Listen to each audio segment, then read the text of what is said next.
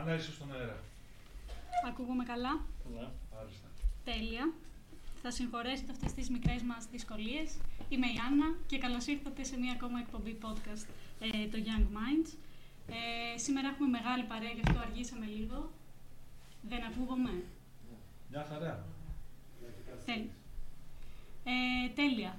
Ε, θα συστηθεί λίγο η παρέα εδώ πέρα κυκλικά. Είμαστε στο στούντιο Self-Test Radio του κύριου Αντώνη, τον οποίο ευχαριστούμε πολύ. Το περνάω γρήγορα. Σήμερα έχουμε μεγάλη εκπομπή. Ε, να συστηθούμε λίγο κυκλικά η παρέα. Έχω τον Αλέξανδρο και τον Γιώργο που τσεκάρουν τα social media ε, και την εκπομπή. Οπότε όποιος θέλει κατά τη διάρκεια της εκπομπής να γράψει απορίες, ας τις γράψει κάτω από τα post, τα διαφημιστικά που, που είχαμε ανεβάσει για το σημερινό επεισόδιο. Ε, Θέλω να συστήσω λίγο την παρέα κυκλικά, ε, χωρίς όμως να κάνω εισαγωγή στον καλεσμένο ακόμα. Απλά τα, τα ονόματά σας, παιδιά. Ε, ονομάζομαι Γιώργος Μουσλάνο και είμαι μεταπτυχιακός φοιτητής στο Τμήμα Φυσικής. Ναι, ναι. Είμαι ο Παντελής Παπουλίδης και είμαι πεμπτοετής φοιτητής ε, στο Τμήμα Φυσικής του ΕΚΠΑ στην Αθήνα. Και εγώ είμαι η Κατερίνα Κουκοπούλου και είμαι τρίτο έτος μαζί με την Άννα. Τέλειο. Ε, και αυτοί θα είμαστε η παρέα σας σήμερα, εκτός από έναν. Ε, πριν κάνουμε την εισαγωγή, ε, θέλω πολύ σύντομα να πω για όποιον τα έχασε, ότι έχουν ανέβει οι δύο στήλες άρθρων μας την Τετάρτη από τη Βάσια Στάθη και το Science Homecoming, ε, ένα άρθρο με δύο επιστήμονες, ε, που μάλιστα είναι καθηγητής και μαθητής, είναι ο Χρήστος ε, Παπαδημητρίου και ο Κωνσταντίνος Δασκαλάκης. Και σήμερα το βράδυ, για όποιον θέλει να διαβάσει ένα άρθρο για επιστήμονες και να κινηθεί, αρχίζει ένας πόλεμος, ο πόλεμος των ρευμάτων, ε, με το The Lazarus Project και τον Διονύση Μουζή. το πρώτο μέρος είναι για τον Τέσλα. Και επιτέλους σα κάνουμε τους επιστήμονες celebrity. Δεν καταλαβαίνω γιατί δεν γίνεται αυτό το πράγμα, δεν έχει γίνει ήδη. Ε, κάτι ακόμα που θέλω να πω και τελευταίο ε, είναι ότι αυτή την Παρασκευή δεν θέλω να χάσετε ε, ένα σεμινάριο που οργανώνουμε και θα ανέβει link ε, σύντομα στα social media ε, με τον Αργύριτο Δρύβα, φυσικός γυμνασίου, ε, μέλος Διοικητικού Συμβουλίου της Αστρονομικής Εταιρείας Πάτρας Ορίων, ε, και Έλληνας ερασιτέχνης αστρονόμος για το 2019 και πολλά άλλα που δεν θα πω τώρα.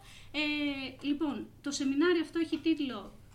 Ε, για να ανοίξω τη σημείο. Α, η διάδοση της αστρονομίας και είναι για όλους και κυρίως για μας ε, τους φοιτητές ε, που ίσως θα ενδιαφερόμαστε να δείξουμε και στους μικρότερους ε, την αστρονομία.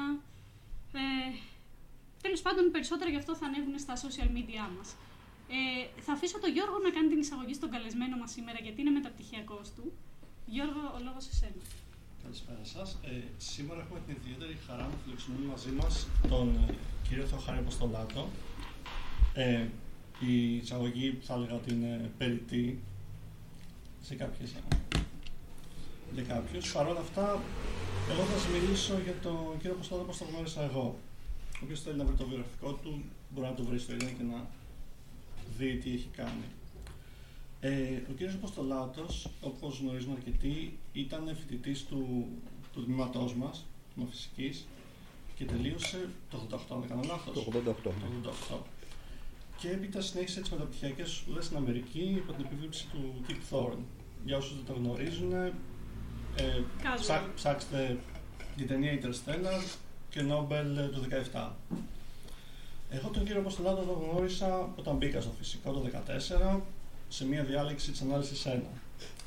Μπορώ να δεν κατάλαβα πολλά γιατί είχα μπει στη μέση της χρονιάς. Παρ' όλα αυτά, ε, από την πρώτη στιγμή ένιωσα εχμάλωτος του τρόπου που διδάσκει, καθώς ήταν παθιασμένος και σε τραβούσε να, να μάθεις περισσότερα για, αυτά, για τη φυσική. Είχε, έχει μια αγάπη η οποία την έχουν λίγοι για το, για το αντικείμενο.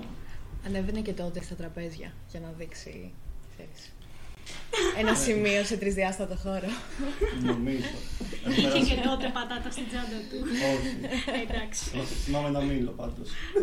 Πολύ classic, πολύ basic το μήλο. Ε, και μετά από αρκετό καιρό ε, συνεργαστήκαμε μαζί στα πλαίσια της πτυχιακής μου εργασίας. Και, και πάλι μπορώ να πω ότι ήταν ένας εξαιρετικός ε, επιβλέπων που σε οθεί πάντα με τον τρόπο του να βελτιώνεσαι και να σε σπρώχνει και να σου μεταδίδει αυτή την ενέργεια που έχει. Δηλαδή, εγώ μετά από κάθε ας το πούμε μάθημά μας ένιωθα ότι θέλω να πάω και να τα διαβάσω όλα αυτά που έπρεπε να κάνω. Δηλαδή, σου δίνει μια, μπορώ να το πω, παιδική, ένα παιδικό ενθουσιασμό για τη φυσική. Και είχε πάντα όρεξη ακόμα και όταν δεν είχε, δεν είχε χρόνο. Δηλαδή θυμάμαι ότι έχουν υπάρξει στιγμές που τον κυνηγούσα στους διαδρόμους για να μου λύσει απορίες για, για μαθήματα. Αυτά. Okay. Εντάξει, γενικά μια casual εισαγωγή του είπα να κάνει να μην σας κάνουμε να νιώσετε άβολα. Πιστεύω μια χαρά τα πήγε. Ναι, πάρα πολύ καλά. ε, εντάξει, το Γιώργο θα κυνηγήσει, όχι εμάς. Δηλαδή, άμα χρωστάμε κανένα μάθημα, το Γιώργο θα κυνηγήσει, όχι εμάς. Ε, να, προσ... να προσθέσω λιγάκι κάτι σε αυτά που είπε ο Γιώργος. Ε, ευχαριστώ τον Γιώργο πολύ για την ε, συγκινητική θα έλεγα, εισαγωγή. Ε, απ' την άλλη θα ήθελα να τον ευχαριστήσω και για κάτι άλλο γιατί τον έβαζα να μάθει πράγματα για να μου τα μάθει και εμένα. Οπότε συνήθως κάπως έτσι δουλεύω. Ναι, τα μάθαμε μαζί. Είναι γνωστό ότι αυτές οι σχέσεις είναι... Αλληλεξαρτώμενες. Σωστά. Ε, λοιπόν, δεν θέλω να χάσουμε άλλο χρόνο να μπούμε στη, στις βασικές ερωτήσεις που έχουμε προετοιμάσει. Σας το είπα και πριν ήμασταν on air. Ε, κάνετε το λάθος να τις αφήσετε ανοιχτές και θα το πληρώσετε. Ε, OK. Okay. Γιώργο. Έτοιμος. Λοιπόν, ε, η πρώτη ερώτηση είναι ξεκινήσουμε από τα βασικά καταρχάς. Ε, γιατί και πώς γίνατε φυσικός; Είναι δύσκολο να εντοπίσω ε, το χρονικό σημείο που συνέβη αυτό.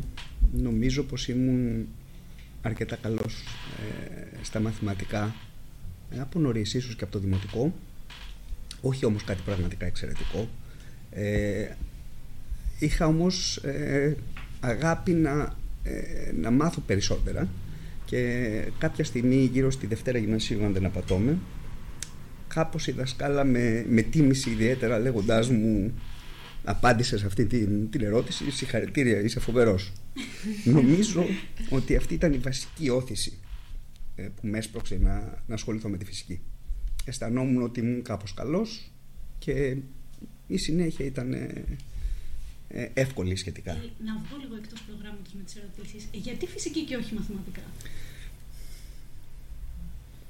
Έχει πιο πλάκα. Δύσκολη. Δύσκολη ερώτηση. Γιατί μ' άρεσαν, καλός στα μαθηματικά. Μ' άρεσαν τα μαθηματικά, ε, μ' άρεσε και η φυσική, αλλά κάπως με εγωίτευσε πιο πολύ. Ε, μου φαινόταν λιγότερο μυστηριακά, μυστηριακή η φυσική από τα μαθηματικά ε, αισθανόμουν ότι υπήρχε κάποια κρυφή μαγεία στα μαθηματικά που δεν μπορούσα να την αντιληφθώ αρκετά, σε αντίθεση με τη φυσική που μου φαινόταν πιο εξηγήσιμη.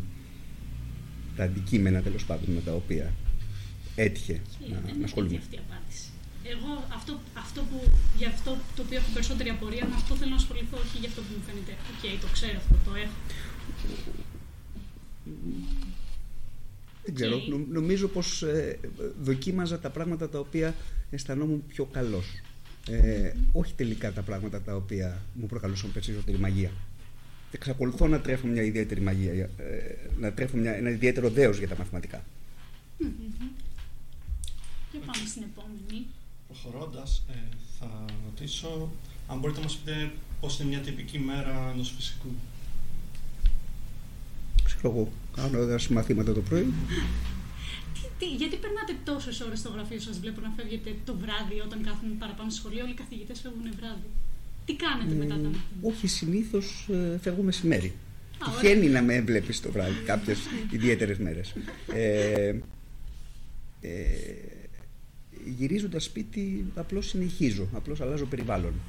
Δηλαδή, κάπως πρέπει να προετοιμάσω το επόμενο μάθημα. Ε, τυχαίνει να είμαι σε μια περίοδο που, που γράφω κάποια βιβλία εκπαιδευτικού περιεχομένου πάλι. Ε, οπότε η, η κυρίως δουλειά μου θα έλεγα πως είναι ε, σε μεγάλο ποσοστό εκπαιδευτική και λιγότερο ερευνητική. Τουλάχιστον αυτή την περίοδο.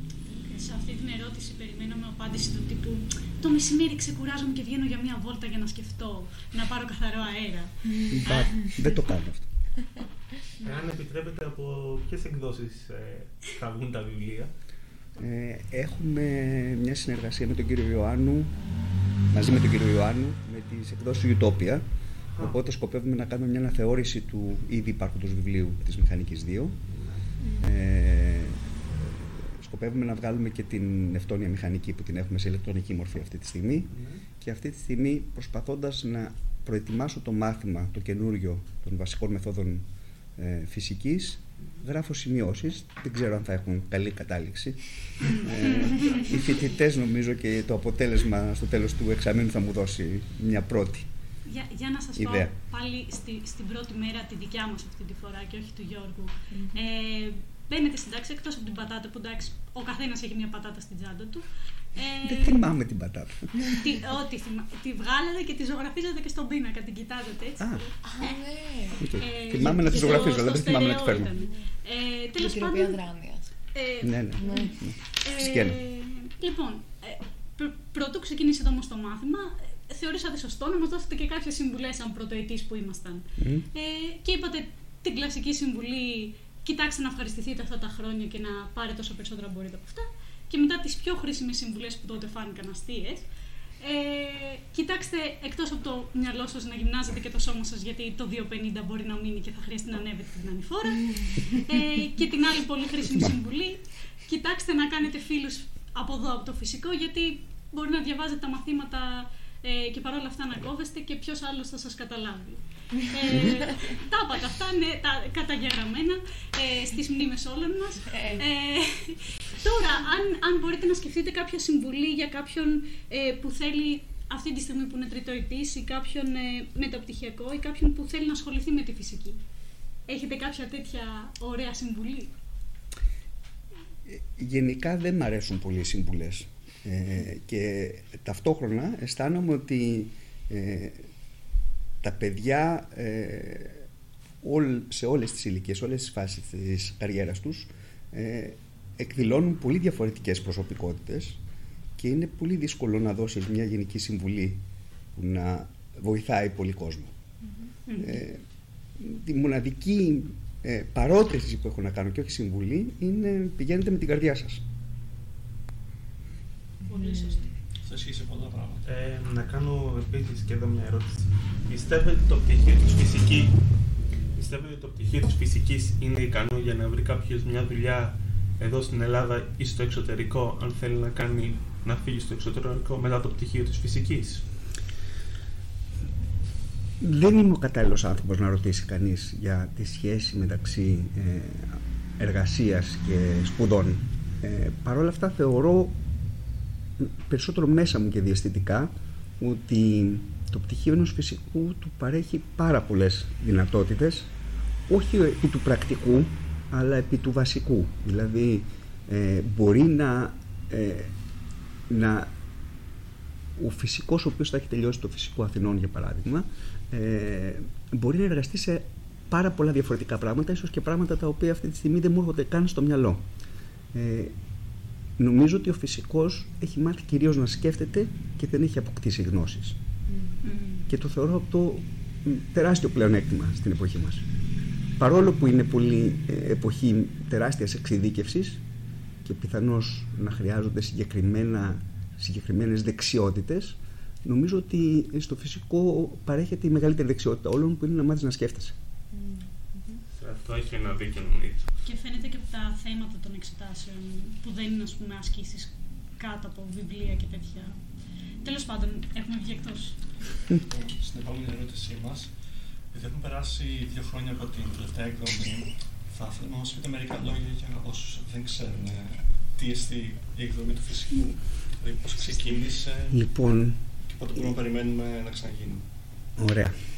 Λοιπόν, η, η εκτρομή είναι μια πολύ παλιά παράδοση. Την έχει ξεκινήσει ο, ο Φωκίνος ο Γατζιωάννου, ομότιμος καθηγητής του τμήματός μας και τον οποίο είχα την τεράστια ε, τύχη να τον έχω καθηγητή. Ε, το ξεκίνησε ως ε, τρόπο επαφής μεταξύ ε, των φοιτητών κατά κύριο λόγο και δεύτερον ε, μεταξύ καθηγητών και, και φοιτητών. Ε, συνήθιζε λοιπόν ίσως την παράδοση αυτή την, την πήρε βλέποντας ότι γινόταν στο εξωτερικό όταν ο ίδιος ήταν καθηγητής στο εξωτερικό ε, και συνήθιζε μια φορά το χρόνο τουλάχιστον να παίρνει τους φοιτητές του και να πηγαίνουν μια εκτομή κάπου στην Ελλάδα για περπάτημα, για μεγάλο περπάτημα. Ε, εγώ το, τη γνώρισα αυτή την παράδοση όντας φοιτητής τρίτο του φυσικού και πήγαμε ε, με, τη, με υπόλοιπους συμφοιτητές και με τον κύριο Χατζιωάννου ε, δύο εκδρομές. Η μία ήταν στην Έγινα, η άλλη ήταν στον Ημιτό και καταλήξαμε πίσω στην Παλίνη. Ε, έκτοτε την έχασα αυτή την παράδοση πηγαίνοντας στο εξωτερικό. Την ξαναβρήκα ε, με την υποβοήθηση του, του κύριου Ιωάννου που επίσης είναι ομότιμος καθηγητής του τμήματός μας και με τον οποίο είχα ιδιαίτερη συνεργασία ε, όλο το διάστημα που ε, ήμασταν μαζί στο, στο Πανεπιστήμιο ε, όπου οργανώναμε μια εκδρομή κάθε χρόνο σε μέρη που ήταν σχετικά βολικά ε, με αρκετά λίγα χρήματα όσα λιγότερα μπορούσαμε να πετύχουμε ε, στη, στη συνδιαλλαγή μας με τους ε, ιδιοκτήτες των καταλήμματων ε, και κάναμε μια αρκετά μεγάλη πορεία, πολλές φορές ιδιαίτερα πρόβλεπτη και πολλές φορές ιδιαίτερα ε, επίπονη και ε, ίσως και επικίνδυνη Όχι, κάποιες φορές. Πολύ καλά, θα έρθουν όλοι. Οπότε ε, αυτό σταμάτησε τα τελευταία τρία χρόνια στην ουσία. Ε, φέτος κάναμε μια δοκιμή με τους πρωτοετής να, να κάνουμε μια τέτοια εκδρομή μικρή ε, της τάξης των τεσσάρων ωρών στο νημιτό δεν ξέρω πώς τους φάνηκε, δεν ξέρω τι ακριβώς περίμεναν, αλλά okay. στόχος δεν είναι ούτε να προετοιμάσουμε τους φοιτητές για κάτι, ούτε για τίποτα άλλο. Είναι όπως πάει. Okay. Οπότε ας ελπίσουμε του χρόνου να έχουμε την ευκαιρία να κάνουμε κάτι πιο ναι, έντονο. Αν μπορώ να προσθέσω κάτι, θα λέγω ότι είναι μια εμπειρία την οποία πρέπει να ζήσει κάθε φοιτητής του, του φυσικού. Mm-hmm. Έστω και μια φορά να, να, να πάρει αυτή την εκδρομή είναι εμπειρία ανεπανάληπτη. Ε, OK. Okay. Αν μας ακούει κάποιος πρωτοετής, σας στείλει κάποιο σχόλιο και έχει πάει στη φετινή εκδρομή. Ε, ας μας πείτε τις απόψεις σας, παιδιά. Ή όποιος το άκουσε πρώτη φορά για την εκδρομή. Ε, ας ε, μας πει αν ενδιαφέρεται και πού θα ήθελε να πάει. Ε, να σημειώσω ότι σε προηγούμενες χρονιές έχουν πάει μέχρι και στην Τίνο. Wow. Πήρανε το φέρι για να πάνε στην Τίνο. Ωραία. λοιπόν, έχουμε μία ακόμα ερώτηση ε, πριν κλείσει το πρώτο μέρος και θα ήθελα να απαντήσετε όσο καλύτερα μπορείτε. Θα σας προτιμάσω, θα διαβάσω ένα απόσπασμα που το διάβασα και στην πρώτη εκπομπή από το βιβλίο του Νανόπουλου. Ε, και πάνω σε αυτό είναι η πρώτη ερώτηση. Λέει: Οι άνθρωποι θέλουμε κάποτε να γίνουμε αθάνατοι για να μπορούμε να ερωτευόμαστε ή να βλέπουμε το ηλιοβασίλεμα αιωνίως. Όμως οι περισσότεροι. Sorry, παιδιά, είναι live η εκπομπή. Ε, Όμως οι περισσότεροι περιφρονούν ή αποφεύγουν να διαβάζουν τις αλήθειες της φυσικής, παρόλο που ίσως σε αυτές κρύβεται η ουσία της ύπαρξής μας. Ο θεωρητικός φυσικός, ωστόσο, έχει στο αίμα του μόνο μία ανάγκη: να ανακαλύψει την αλήθεια, να δει αποδεδειγμένε τι βασικές αρχές της δημιουργίας. Αυτό το θέλει ακόμη και αν το τίμημα θα ήταν να πεθάνει την αμέσως επόμενη στιγμή θεωρεί μια τέτοια συναλλαγή δίκαιη και αποδεκτή. Και ξέρω ότι είστε προς τη θεωρητική μεριά των φυσικών, μαθηματικός φυσικός κάπως, οπότε εσάς ποια είναι η αλήθεια που θα πιστεύατε δίκαιη ανταλλαγή να τη μαθαίνατε; Δηλαδή, μία ερώτηση που θα θέλατε να ξέρετε από αυτές τις αναπάντητες που υπάρχουν στη φυσική. Αν έπρεπε να πάρετε μόνο μία απάντηση για ένα ερώτημα. Ποιο σας βασανίζει περισσότερο; Πραγματικά δεν έχω απάντηση ε, στο ερώτημα αυτό. Δεν έχω ερώτηση στην οποία θα ήθελα πάρα πολύ να μάθω την αλήθεια. Μπορεί κάθε στιγμή να είναι μια διαφορετική ερώτηση και είναι, δεν αισθάνομαι ότι ακριβώς αναζητώ την αλήθεια. Ε, αναζητώ τον τρόπο να βρω εγώ την αλήθεια και αυτό μου αρκεί. Δεν, δεν θέλω κάτι παραπάνω. Ο Τάισον. Ε, Θες να πεις κάτι, Ο Τάισον είχε πει ότι αυτό που τον βασανίζει περισσότερο δεν είναι οι ερωτήσεις που, θέλει να, που θέλουμε απάντηση, αλλά ερωτήσεις που δεν έχει σκεφτεί ακόμα καν να ρωτήσει. Νομίζω πως είμαι πιο κοντά σε αυτό. Δηλαδή, προτιμώ να ψάχνω για ερωτήσεις και μετά να κυνηγάω την απάντηση παρά να ψάχνω για απαντήσεις σε μεγάλα ερωτήματα. Δεν θεωρώ και τον εαυτό μου, να πω την αλήθεια, ε, ε, του ύψους αυτού που θα έψαχνε απαντήσεις σε πραγματικά μεγάλα ερωτήματα. Οπότε κρατάω λίγο πισινή. Οκ. Μπορεί οι ερωτήσεις του πρώτου μέρους να σας φάνηκαν ασυνεχείς. Θέλαμε λίγο να γνωρίσουμε τον άνθρωπο πριν γνωρίσουμε τον καθηγητή και προσπαθήσαμε κάπως να το πετύχουμε. Τώρα θα βάλουμε λίγη μουσικούλα για να ξεκουραστούμε και να ε, αναδιοργανωθούμε και τα λέμε σε λίγο.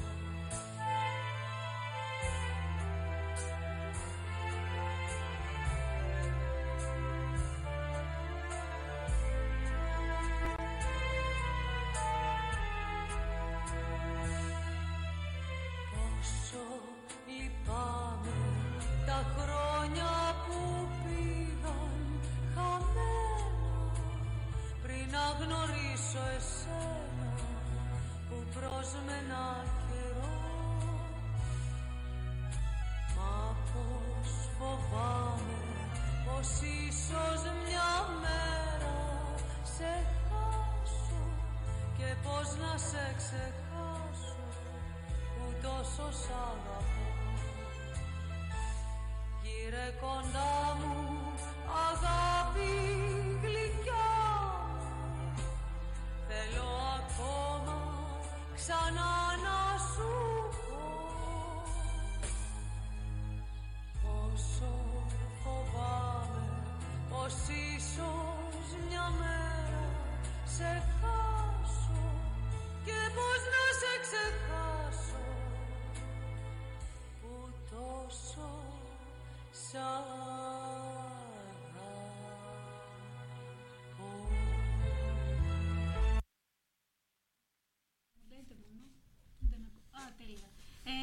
επιστρέψαμε, φτάσαμε εσύ στο δεύτερο μέρος της εκπομπής. Ε, να σας ευχαριστήσουμε που έχετε μπει, έχουμε κάνει ρεκόρ ακροματικότητα σήμερα. Ε, να επενθυμίσω όποιος θέλει ερωτήσεις μπορεί να στέλνει κάτω από τα social media από εκεί που έχουμε αναβάσει τα post μας ε, για τη σημερινή εκπομπή. Και ας πάμε σε πιο γνώριμα λιμέρια για σας. Ε, στη σχετικότητα που είναι και το αντικείμενό σας. Είστε ρελατιβιστής αν υπάρχει αυτή η λέξη φυσικός. Ναι, υπάρχει, υπάρχει στα ελληνικά. Είναι σχετικιστής. Σχετικιστής. Ανήκω πλέον σε, σε ομάδα, στην ομάδα Ελλήνων σχετικιστών, όπου έχουμε φτιάξει μια. Ε, υπάρχει μια ιστοσελίδα ε, όπου υπάρχει και ένα συνέδριο το οποίο διοργανώνεται κάθε δεύτερο χρόνο και μαζεύονται όλοι οι Έλληνες ε, και ξένοι ε, άνθρωποι οι οποίοι ασχολούνται με τη σχετικότητα και αυτή η παλιά παράδοση, εγώ την πέτυχα όχι στην αρχή της, την πέτυχα λίγο αργότερα ε, και μετέχω κι εγώ σε αυτή την ομάδα ανθρώπων που ασχολούνται με τη σχετικότητα, βαρύτητα και κοσμολογία, όπως λέγεται η εταιρεία. Βαριές λέξεις. Ε, θέλω να κάνουμε μια έτσι, μια, ένα, για αυτούς που δεν έχουν ακούσει για τη σχετικότητα, θέλω να κάνουμε κάτι όπως σαν αυτό που κάνετε στο πρώτο μάθημα που αρχίζει μια κάπως ιστορική, κάπως πιο ε, εισαγωγή στο μάθημα. Ε, ο Einstein τι, τι βλέπει και λέει, Όπα, κάτι πρέπει να αλλάξει τώρα στους νόμους που είχαμε ως τώρα. Δηλαδή, ποιο είναι, πώς αρχίζει και σκέφτεται για αυτή τη θεωρία. Να πάμε από την ειδική πρώτα. Α, από όσο έχω διαβάσει, ο Αϊνστάιν ε, από μικρό παιδί ε, έτυχε να τον γοητεύσουν οι, οι πηξίδες, οι μαγνήτες και οι ηλεκτρομαγνήτες, όντας ε, ο πατέρας του ηλεκτρομηχανικός, νομίζω. Ε, οπότε πάντα του δημιουργούσε ένα μυστήριο ε, η, η σχέση αυτή ηλεκτρισμού και μαγνητισμού ε, και νομίζω πως αυτό του έδωσε την, τη βασική όθηση να αρχίζει να μιλάει για τη σχετικότητα γνωρίζοντας δεν ξέρω σε τι βαθμό τα διδάσκονταν τότε τις εξώσεις του Μάξουελ ε, γνωρίζοντας ότι ε, το φως διαδίδεται με κάποια συγκεκριμένη ταχύτητα αλλά δεν εμπλέκεται πουθενά το σύστημα αναφοράς το οποίο χρησιμοποιείται για να μετρήσει αυτή την ταχύτητα. Οπότε κάπως φαινόταν αυτή η ταχύτητα να έρχεται από το πουθενά να μην, να, να μην είναι μια ταχύτητα η οποία αλλάζει αλλάζοντας σύστημα αναφοράς. Ε, ταυτόχρονα είμαι σίγουρος ότι γνώριζε ε, πολύ καλά νευτόνια μηχανική και τους νόμους του Γαλιλαίου και αισθανόταν ότι κάτι πάει στραβά. Δηλαδή ε, είχε, είχε στα χέρια του τρία πράγματα τα οποία και τα τρία δεν δέναν μεταξύ τους. Ανά δύο δέναν αλλά όχι και τα τρία. Ε, και νομίζω ότι αυτό που σκέφτηκε είναι ότι θα μπορούσε να απαλλαγεί από ένα από τα τρία και διάλεξε την νευτόνια αντίληψη για το χρόνο προκειμένου να συμβιβάσει τα υπόλοιπα δύο που είναι η σχετικότητα του Γαλιλαίου, το ότι δεν αλλάζουν τα πράγματα από σύστημα σε σύστημα αναφοράς και το ότι ο ηλεκτρομαγνητισμό τρέχει με την ίδια ταχύτητα σε οποιοδήποτε. Ο, τα ηλεκτρομαγνητικά κύματα, συγγνώμη, mm. τρέχουν με την ίδια ταχύτητα σε οποιοδήποτε σύστημα αναφοράς.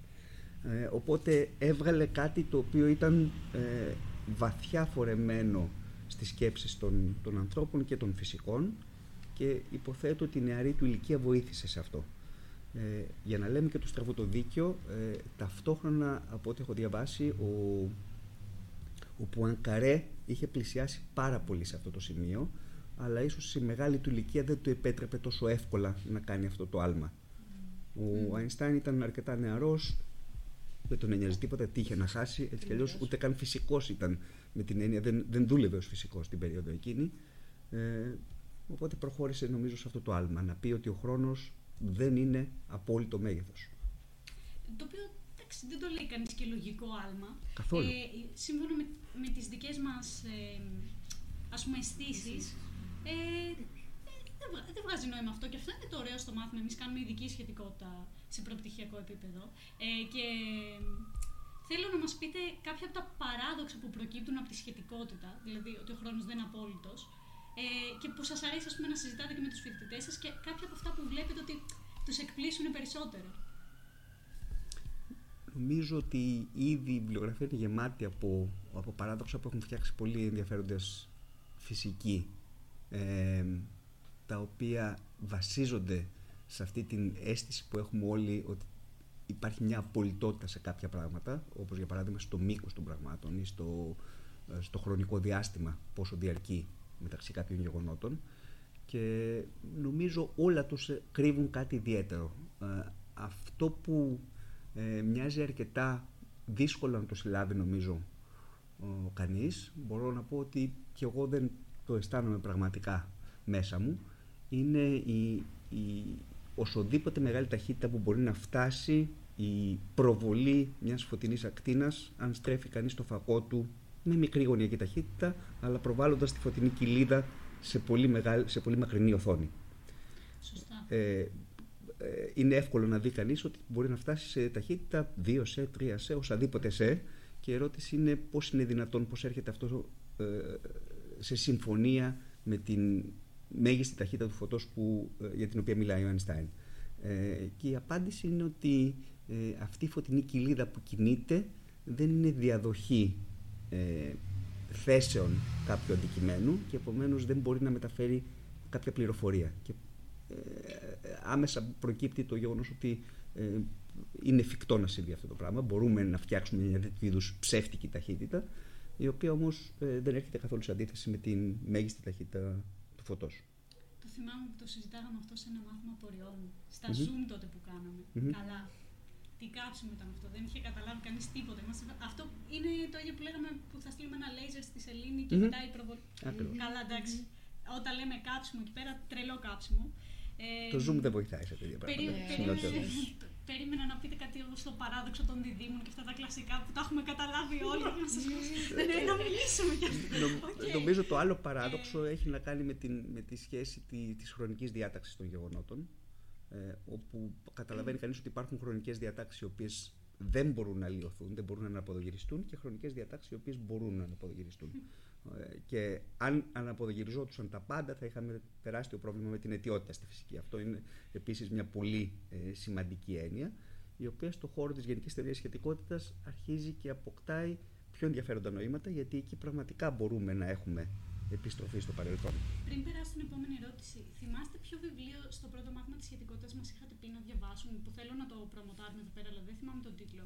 Που έχει πώς θα ήταν η ζωή μας αν ζούσαμε; Α, ε, είναι του Γκάμοφ ένα βιβλίο το οποίο δεν θυμάμαι όμως ε, τον τίτλο. Ε, Μιλάει για έναν κόσμο που η ταχύτητα του φωτός είναι πολύ μικρή, ε, η σταθερά της παγκόσμιας έλξης είναι τεράστια και η σταθερά του Πλάνκ είναι επίσης ε, εξαιρετικά μεγάλη. Οπότε περιγράφει τη ζωή σε έναν κόσμο που όλες οι παγκόσμιες σταθερές έχουν τελείως διαφορετική, διαφορετικό μέγεθος από αυτό που γνωρίζουμε σήμερα. Μμμ. Οπότε ε, προσπαθεί να εξηγήσει πως η εμπειρία μας στην πραγματικότητα βασίζεται στα ιδιαίτερες, στις ιδιαίτερες τιμές που έχουν αυτά τα μεγέθη και στο ότι αν αυτές οι τιμές ήταν πολύ διαφορετικές η εμπειρία μας θα ήταν πολύ διαφορετική και ίσως θα ήταν πολύ εύκολο να καταλάβουμε τη μία πολιτότητα του χρόνου. Σωστά. Ή έστω και λίγο διαφορετικές. Μμ; Είναι, είναι λ- πολύ μικρή διαφορά. Για αυτές τις σταθερές Ναι, λες, όμως αν αλλάξουν αλλάξουν, λίγο. Είναι το Ναι, fact του αλλά- Hume. αλλάζουν Έστω πολύ. και λίγο να αλλάξουν. Ποια είναι η ναι. διαφορά της γενικής από την ειδική σχετικότητα; Η, η ειδική σχετικότητα θεωρεί ότι ο χωρόχρονος, δηλαδή το background πάνω στο οποίο συμβαίνουν τα γεγονότα, είναι κάτι παγωμένο, σε αντίθεση με τη γενική θεωρία της σχετικότητας που θεωρεί ότι το background είναι μια δυναμική οντότητα, η οποία μπορεί να μεταβάλλεται και μεταβάλλεται οποτεδήποτε αρχίζουν να εμφανίζονται μάζες ή ενέργεια συμπυκνωμένη ε, σε κάποιες περιοχές του χώρου. Αχα. Για, για να καταλάβω, εμ, ο Αϊνστάιν δημιουργεί, φτιάχνει την ειδική θεωρία και μετά λέει όχι, θα τα βάλω και με τον έφτονα και τη βαρύτητα και θα κάνω τη γενική ε, θεωρία της σχετικότητας. Στην ουσία, άρα κρατάει μόνο τον Μάξουελ με το μέρος Ναι, του. μπορεί, κα- μπορεί κανείς να πει ότι τελικά ε, ακύρωσε τελείως τον Εύτονα. ε, δεν νομίζω όμως ότι το σχέδιό του ήταν ακριβώς αυτό. Ήταν, ε, στην περίπτωση της ειδικής σχετικότητας έπρεπε ε, να πετάξει αυτό γιατί ήταν το μοναδικό το οποίο έβγαζε νόημα ε, υποθέτω μέσα στο κεφάλι του ότι πετώντας την απολυτότητα του χρόνου ε, μπορεί να κερδίσει κανείς και τις βασι- τη βασική συμμετρία του Γαλιλαίου και την, ε, τον ηλεκτρομαγνητισμό του Μάξουελ, ο οποίος είναι πεντακάθαρο ότι ισχύει ε, γνωρίζοντας τα ηλεκτρομαγνητικά φαινόμενα.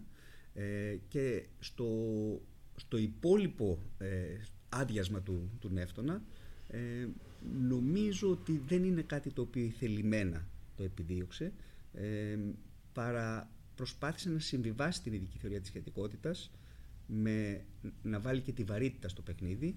Ε, η, η μεγάλη του ιδέα ε, από ό,τι λέγεται, τον οποίο τον πέρασε σε αυτό το, το καινούριο, την καινούργια θεωρία, την γενική θεωρία της σχετικότητας ήταν η παρατήρηση ότι όταν πέφτει κανείς δεν καταλαβαίνει ότι πέφτει. Με την έννοια ότι αν ρίξει δίπλα του αντικείμενα, τα αντικείμενα αυτά θα αιωρούνται δίπλα του. Οπότε κατάλαβε ότι τη βαρύτητα μπορείς να την πετάξεις πηγαίνοντας να την σβήσεις πηγαίνοντας στο αδρανιακό, στο σύστημα το οποίο πέφτει μαζί με τον παρατηρητή. Οπότε θα έλεγε κανείς, άρα δεν υπάρχει βαρύτητα. Η απάντηση είναι υπάρχει, αλλά υπάρχει μέσω των, ε, των, ε, των αμοιβαίων σχέσεων απόστασης που συμβαίνει μεταξύ δύο παρατηρητών που πέφτουν. Για παράδειγμα, δύο παρατηρητές που πέφτουν προς το κέντρο της γης σιγά σιγά πλησιάζουν ένας τον άλλον. Οι δύο παρατηρητές που πέφτει ο ένας κατά τον άλλον απομακρύνονται ένας από τον άλλον, ακριβώς γιατί ο ένας είναι πιο κοντά στο κέντρο της γης και έλκεται νευτόνια πιο έντονα, ενώ ο άλλος έλκεται λι- λιγότερο.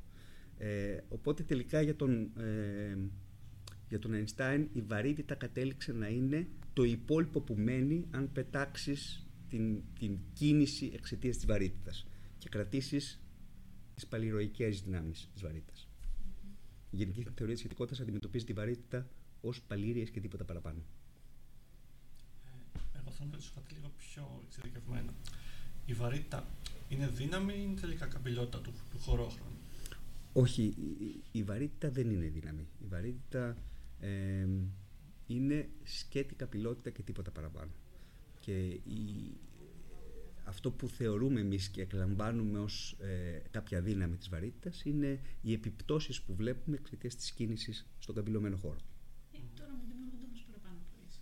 Άμα δεν είναι δύναμη, γιατί προσπαθούμε να την ενώσουμε σε μια θεωρία με τις υπόλοιπες δυνάμεις, που είναι όντως δυνάμεις; Δεν είναι δύναμη, αλλά είναι αλληλεπίδραση. Υπό την έννοια ότι η παρουσία, η ύληση ενέργειας καμπυλώνει το χώρο και αυτό συμβαίνει μέσω κάποιας αλληλεπίδρασης. Οπότε η ερώτηση είναι αυτή η αλληλεπίδραση πώς μεταδίδεται; Πώς καταλαβαίνει ο χώρος να καμπυλωθεί εξαιτίας της παρουσίας της ύλης. Υπό αυτή την έννοια λοιπόν πρέπει να μεσολαβεί, τουλάχιστον ε, σε επίπεδο αλληλεπιδράσεων, κάποιο σωματίδιο, το λεγόμενο βαρετόνιο, το οποίο μεταφέρει αυτή την πληροφορία. Έτσι κι αλλιώς δεν καμπυλώνεται αυτόματα ο χώρος οσοδήποτε μακριά. Χρειάζεται κάποιο χρόνο. Άρα, συγγνώμη, άρα το βαρυτόνι ως φορέα αλληλεπίδρασης που κάνουμε και εμείς στην πυρηνική το έχουμε αποδεχθεί ότι είναι ο φορέας, δηλαδή το έχουμε δει ότι συμβαίνει. Όχι, δεν το έχουμε δει. Είναι, είναι η θεωρητική εξήγηση της αλληλεπίδρασης. Ναι. Δηλαδή, αν πάμε σε επίπεδο σωματιδίων, θα πρέπει να, να θεωρήσουμε ότι υπάρχει κάποιο σωματίδιο, το οποίο θα πρέπει να είναι άμαζο, γιατί και η Γενική Θεωρία της Σχετικότητας θεωρεί ότι η καμπύλωση αυτή μεταδίδεται με την ταχύτητα του φωτός, οπότε οφείλει να είναι άμαζο το σωματίδιο δεν είναι ότι το έχουμε δει ή το έχουμε Ακόμη μετρήσει. Ακόμη ότι... απόδειξη δεν υπάρχει. Όχι, όχι, όχι.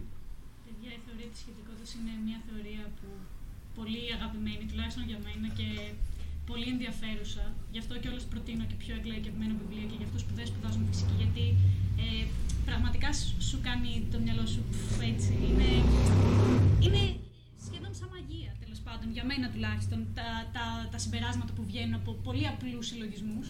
Ε, και όσο και να μιλήσουμε για αυτήν δεν θα, τις, ε, δεν θα τη δικαιώσουμε αρκετά. Mm. Οπότε λέω... Το Einstein πήρε 10 χρόνια, έτσι. Ήταν και ο Einstein. Φανταστείτε σε εμάς που. Τέλος πάντων. Ε, γι' αυτό λέω να βάλουμε μια μουσικούλα, να ξεκουραστούμε λίγο και συνεχίζουμε σε λίγο.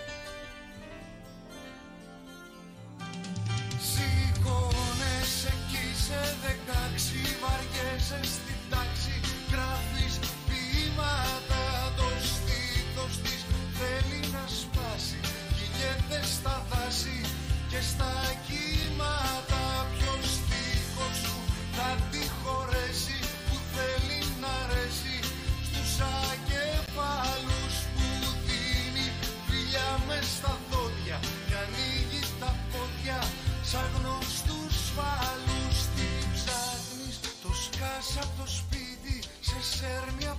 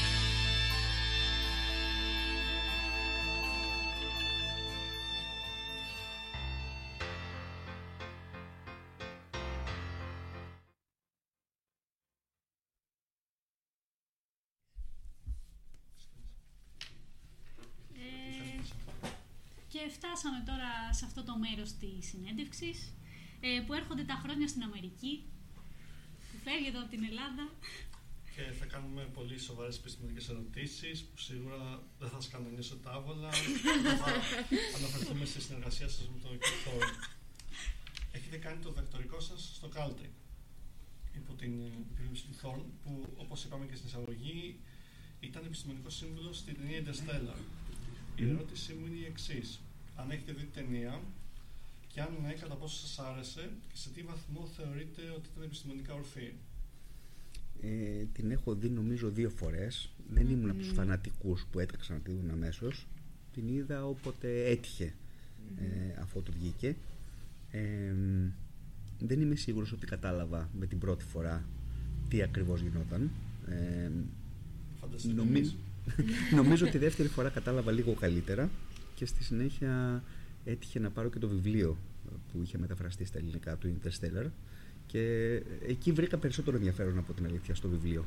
Οπότε άρχισαν να ξεκαθαρίζουν και κάποια πράγματα περισσότερο, όπου δεν είχα, να πω την αλήθεια, αυτό που δεν είχα στο μυαλό μου, δεν είχα τη συνέχεια, τη, τη σειρά των πραγμάτων που συνέβαιναν και απλώς διαβάζοντας τα από το βιβλίο είχα την, τη δυνατότητα έτσι πιο αργά να, να παρακολουθήσω τι, τις εξελίξεις. Ε, νομίζω πως ήταν απόλυτα επιστημονικά ορθό. Μάλιστα είναι πολύ ενδιαφέρον ότι στο βιβλίο ε, στην εισαγωγή ξεχωρίζει ο, ο Kip Thorne τις, ε, ε, τα κομμάτια της ιστορίας τα οποία είναι απολύτως ε, επιστημονικά τεκμηριωμένα από τα κομμάτια της εταιρείας της, ε, της ε, ιστορίας τα οποία ε, δεν είναι ε, τόσο καλά τεκμηριωμένα και απλώς είναι εικασίες και τις περιγράφει ως τις καλύτερες δυνατές εικασίες βάσει των γνώσεων που έχουμε αυτή τη στιγμή. Οπότε από αυτή την έννοια νομίζω ότι ήταν ό,τι πιο κοντά στο επιστημονικά ορθό θα μπορούσε κανείς να παρουσιάσει σε μια τέτοια ιστορία. Ναι, ε, να συμπληρώσω ότι στη συγκεκριμένη ταινία το μοναδικό που ήταν εντελώ αφύσικο ήταν τα παγωμένα σύννεφα. Όλα τα υπόλοιπα είχαν ένα plausibility, θα λέγαμε, επιστημονικά. Ούτε καν τα θυμάμαι τα παγωμένα σύννεφα. Σε ποια παγωμένη είναι. στον Πού ήταν; πλανήτη το δεύτερο που Με την την είδα Εύα. χθε στην ταινία εγώ και να. Δεν την είχα ξαναδεί. Wow, αλήθεια. Ε, ναι. Ε, ναι. Ε, μια ερώτηση παρενθετική θα έλεγα. Μπορούσα, μπορούσα να την είχα βάλει και στην καθημερινότητά σας. Ε, ξέρω, διάβασα, ε, ότι έχετε πάρει ως φοιτητής μια καρέκλα που ο Κίπθορν δεν την ήθελε επειδή έκανε κάποια ανακαίνιση στο σπίτι Σωστά. του. Την ηλεκτρική σας καρέκλα που λέτε, για να, την έχετε για να σκέφτεστε. Αυτή που βρίσκεται τώρα. Είναι στο γραφείο μου, είναι μια παλιά δερμάτινη καρέκλα η οποία έχει σκιστεί πλέον σε τρομακτικό βαθμό, αλλά ε, επειδή έχω συναισθηματική κόδεσιμο μαζί της, ήταν η καρέκλα που, ε, η πιο καλή καρέκλα που είχα ε, όταν φοιτητής, ε, όταν μας, ε, μας τις μοίρασε σε όσους τις θέλαμε ο, ο Κίπ όταν έκανε ανακαίνιση στο σπίτι του. Ε, έκτοτε την, την έχω στο γραφείο μου. Δεν κάθομαι πολύ συχνά, δεν είναι πάρα πολύ άνετη να πω την αλήθεια. Ε, αλλά ε, ε, εμένα μου προκαλεί κάποιο δέος. Έχω καθίσει σε αυτή την καρέκλα, μπορώ να πω. Ε, έχει- Νιώθεις από το δέος μου. Δεν το είχε. Έχει μια ιστορία Και από γίνεται πίσω της. ουρά από αύριο όλοι σου Ναι, όλοι στην καρέκλα. Wow. Να κάτσω λίγο στην καρέκλα. Θα χρεώνεται κιόλας. Έβαλε τη σάπα. Τη βγάλω απ' έξω με ειστήριο. Ναι. Οκ. Ε, μπορεί να κάνει κάτι άλλο. Όποιος κάτσει σε αυτή την καρέκλα κόβεται αυτομάτως. Δεν είναι ένα. Λοιπόν, ας πάμε σε πιο βαθιά νερά τώρα. Ε, το επιστημονικό σας αντικείμενο, ανάμεσα σε πολλά άλλα, είναι και τα βαρυτικά κύματα. Μμμ. Τα οποία έπειτα και από την άμεση ανείχνευσή τους και το Νόμπελ πριν το 2017 έχουν αναδειχθεί σε ένα από τα πιο hot αντικείμενα στη, στη φυσική. Χωρίς να πούμε σε τεχνικές λεπτομέρειες, τι καινούργια πληροφορία μπορούμε να λάβουμε από τα βαρυτικά κύματα, η οποία απουσιάζει από τις κλασικές τεχνικές παρατήρησει. Ναι, είναι οτιδήποτε προέρχεται ε, από έντονα φαινόμενα στο σύμπαν, αλλά σκοτεινά φαινόμενα. Και αυτά τα φαινόμενα είναι στην ουσία φαινόμενα τα οποία έχουν να κάνουν με πολύ πολύ συμπαγή σώματα, έτσι ώστε να έχουν έντονη βαρύτητα, τα οποία συνήθως ε, προκαλούνται όταν ε, τέτοια αντικείμενα έρθουν σε πολύ κοντινή επαφή ή ε, κινηθούν για κάποιο χρονικό διάστημα σε κοντινή επαφή ή συγκρουστούν. Ε, τα φαινόμενα αυτά ενδέχεται σε κάποιες περιπτώσεις όπως στη σύγκρουση αστερών νετρονίων να δώσουν και ηλεκτρομαγνητικά κύματα οπότε να, να έχουμε και πληροφορία ηλεκτρομαγνητική ε, αλλά ε, πλέον γνωρίζουμε ότι δίνουν και βαρυτικά κύματα τα οποία βαρυτικά κύματα δεν είναι κάτι το οποίο μπορούμε μέσω τηλεσκοπίων να παρατηρήσουμε χρειάζονται ιδιαίτερα μηχανήματα, ιδιαίτερες διατάξεις ε, μέχρι τώρα υπάρχουν τρεις τέτοιες διατάξεις εν λειτουργία, τέσσερις για την ακρίβεια, αν βάλει κανείς και το Αυστραλιανό ε, κάγκρα, τα οποία συλλέγουν βαρυτικά κύματα. Ε, έχουμε φτάσει σε έναν αριθμό της τάξης των 50 πλέον τέτοιων ανοιχνεύσεων. Ε, να διορθώσω νομίζω ότι το κάγκρα είναι ιαπωνικό. Έχεις δίκιο. Τι είπα εγώ, Αυστραλιανό. Αυστραλιανό. Υπάρχει το, το, το, τάμα είναι το Αυστραλιανό, δεν θυμάμαι. Τέλος πάντων, εντάξει. Ε, και θα προσθεθούν και άλλα τέτοια τηλεσκόπια στο, στο μέλλον. Θα προσθεθεί το, το LIGO της Ινδίας. Ε, όταν όλα αυτά τα τηλεσκόπια ε, πλέον ε, μπουν σε λειτουργία όλα μαζί και συγχρονιστούν μεταξύ τους, θα μπορούν να δώσουν πληροφορίες πολύ πιο ε, καθαρές και με μεγαλύτερη ακρίβεια όσον αφορά τα βαρυτικά κύματα που παράγονται από τέτοια έντονα βαρυτικά φαινόμενα στο σύμπαν. Τα οποία άλλα μεν δεν θα συνοδεύονται από ηλεκτρομαγνητικά κύματα, αλλά θα συνοδεύονται από ηλεκτρομαγνητικά κύματα. Ε, να ρωτήσω follow-up ερώτηση. Ε, θα μπορούμε να περιμένουμε σύντομα κάποια, κάποιο σήμα από το πρώιμο σύμπαν μέσω βαρύτητων κυμάτων ή έχουμε ακόμα αρκετό δρόμο τουλάχιστον σε επίπεδο τεχνολογίας; Νομίζω πως υπάρχει αρκετός δρόμος γιατί αυτή τη στιγμή υπάρχουν θεωρίες που αφορούν τα ε, βαρυτικά κύματα από το πρώιμο σύμπαν τα οποία έχουν κάποιους περιορισμούς από τις ήδη υπάρχουσες παρατηρήσεις τις κοσμολογικές αλλά ε, δεν νομίζω ότι γνωρίζουμε πολύ καλά σε τι συχνότητες θα εμφανίζονται αυτά τα, τα κύματα και επομένως αν δεν ξέρουμε την περιοχή συχνοτήτων των βαρυτικών αυτών κυμάτων δεν ξέρουμε και ποιος ανοιχνευτής, τι ανοιχνευτική διάταξη θα χρειαστεί να λειτουργήσουμε προκειμένου να τα ανοιχνεύσουμε. Οπότε νομίζω πως έχουμε δρόμο αρκετό γι' αυτό.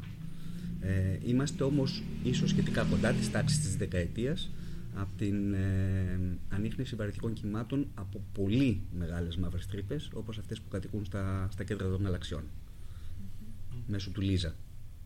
Ίσως διαστημικού για ρεύματος. κάποιους που αναρωτιούνται τι είναι τα βαρυτικά κύματα; Γιατί μιλήσαμε για αυτά και ίσως κάποιοι αναρωτιούνται τι είναι τα βαρυτικά κύματα; Είναι, είναι κύματα ε, του χωροχρόνου του ίδιου. Είναι Ρητιδώσεις. ρητιδώσεις όπως συνήθως αποκαλούνται του, του χωροχρόνου οι οποίες ταξιδεύουν και αυτές με την ταχύτητα του φωτός και παράγονται όταν σε περιοχές που δημιουργούνται έντονα βαρυτικά φαινόμενα άρα έντονες καμπυλώσεις του χώρου χρονοεξαρτώμενες οι οποίες με τη σειρά τους διαδίδονται προς τα έξω με τον ίδιο τρόπο που διαδίδονται προς τα έξω οι κυματισμοί σε μια λίμνη όταν πετάξει κανείς ένα βότσαλο. Να ρωτήσω κάτι follow-up, έτσι, τω- τώρα μου ήρθε. Ε, οι διατάξεις που έχουμε για την ανείχνευση. Καταρχάς, να πω ότι από ό,τι έχω καταλάβει εγώ τουλάχιστον είναι απλές διατάξεις όπως από αυτές που χρησιμοποίησαμε και για να αποδείξουμε ότι δεν υπάρχει εθέ- εθέρ. Τέτοιου τύπου διατάξεις. Είναι απλές ως προς την ιδέα τους και τον τρόπο λειτουργίας τους, την, την βασική αρχή λειτουργίας τους, αλλά είναι εξαιρετικά σύνθετες στην, στην πράξη. Πρόκειται για ε, διατάξεις οι οποίες είναι της τάξης των 4 επί 4 χιλιόμετρων, τεράστια γάμα από 4 χιλιόμετρα, όπου ε, τα όργανα, τα οπτικά, ε, ε, οι οπτικές διατάξεις, τα λέιζερ, ε, τα είδη των καθρεφτών που χρησιμοποιούνται, είναι εξαιρετικά υψηλής τεχνολογίας όλα και πρέπει να βρίσκονται σε εκπληκτικό σου- συγχρονισμό. Ε, αυτό που θέλω να ρωτήσω είναι ότι το έχω ακούσει που το έχετε πει. Με τέτοιες διατάξεις υπάρχει περίπτωση να ανοιχνεύσουμε κύματα συχνότητας που δεν ξέρουμε από πού προήλθαν αυτά. Ε, αυτό θα ήταν το καλύτερο, δηλαδή να μπορέσει κανείς να πιάσει ένα σήμα ε, για το οποίο να αισθάνεται σίγουρος ότι δεν μπορεί να προέρχεται από το από θόρυβο του ίδιου του ανιχνευτή, αλλά ε, σήμα το οποίο δεν θα μπορεί να εξηγηθεί με κανέναν τρόπο από, ό,τι περιμένουμε, από τους τρόπους που περιμένουμε να, ε, να δημιουργούνται τέτοια κύματα. Δηλαδή, οι συνήθεις, ε, τα συνήθη σήματα που περιμένει κανείς να δει σε μια τέτοια ανιχνευτική διάταξη είναι ε, ε, κύματα τα οποία έχουν όλο ένα και πιο μεγάλο πλάτος και όλο ένα και πιο μεγάλη συχνότητα και όλο αυτό μέσα σε ένα χρονικό διάστημα της τάξης των μερικών ε, εκατοντάδων ε, χιλιοστών του δευτερολέπτου ή άντε δευτερολέπτου. Ε, αν δούμε κάτι που, σαν ένα τέτοιο σήμα που περιγράφω, που, το οποίο ε, ανεβοκατεβαίνει, δηλαδή δεν έχει αυτή τη μονότονη ε, ε, αλλαγή με το, του πλάτους και της συχνότητας, αυτό θα είναι κάτι πραγματικά υπέροχο. Γιατί θα έχουμε ένα σήμα από κάτι το οποίο δεν θα μπορέσουμε σε πρώτη φάση να πούμε τι είναι αυτό. Θα ήταν υπέροχο να βρίσκαμε κάτι τέτοιο.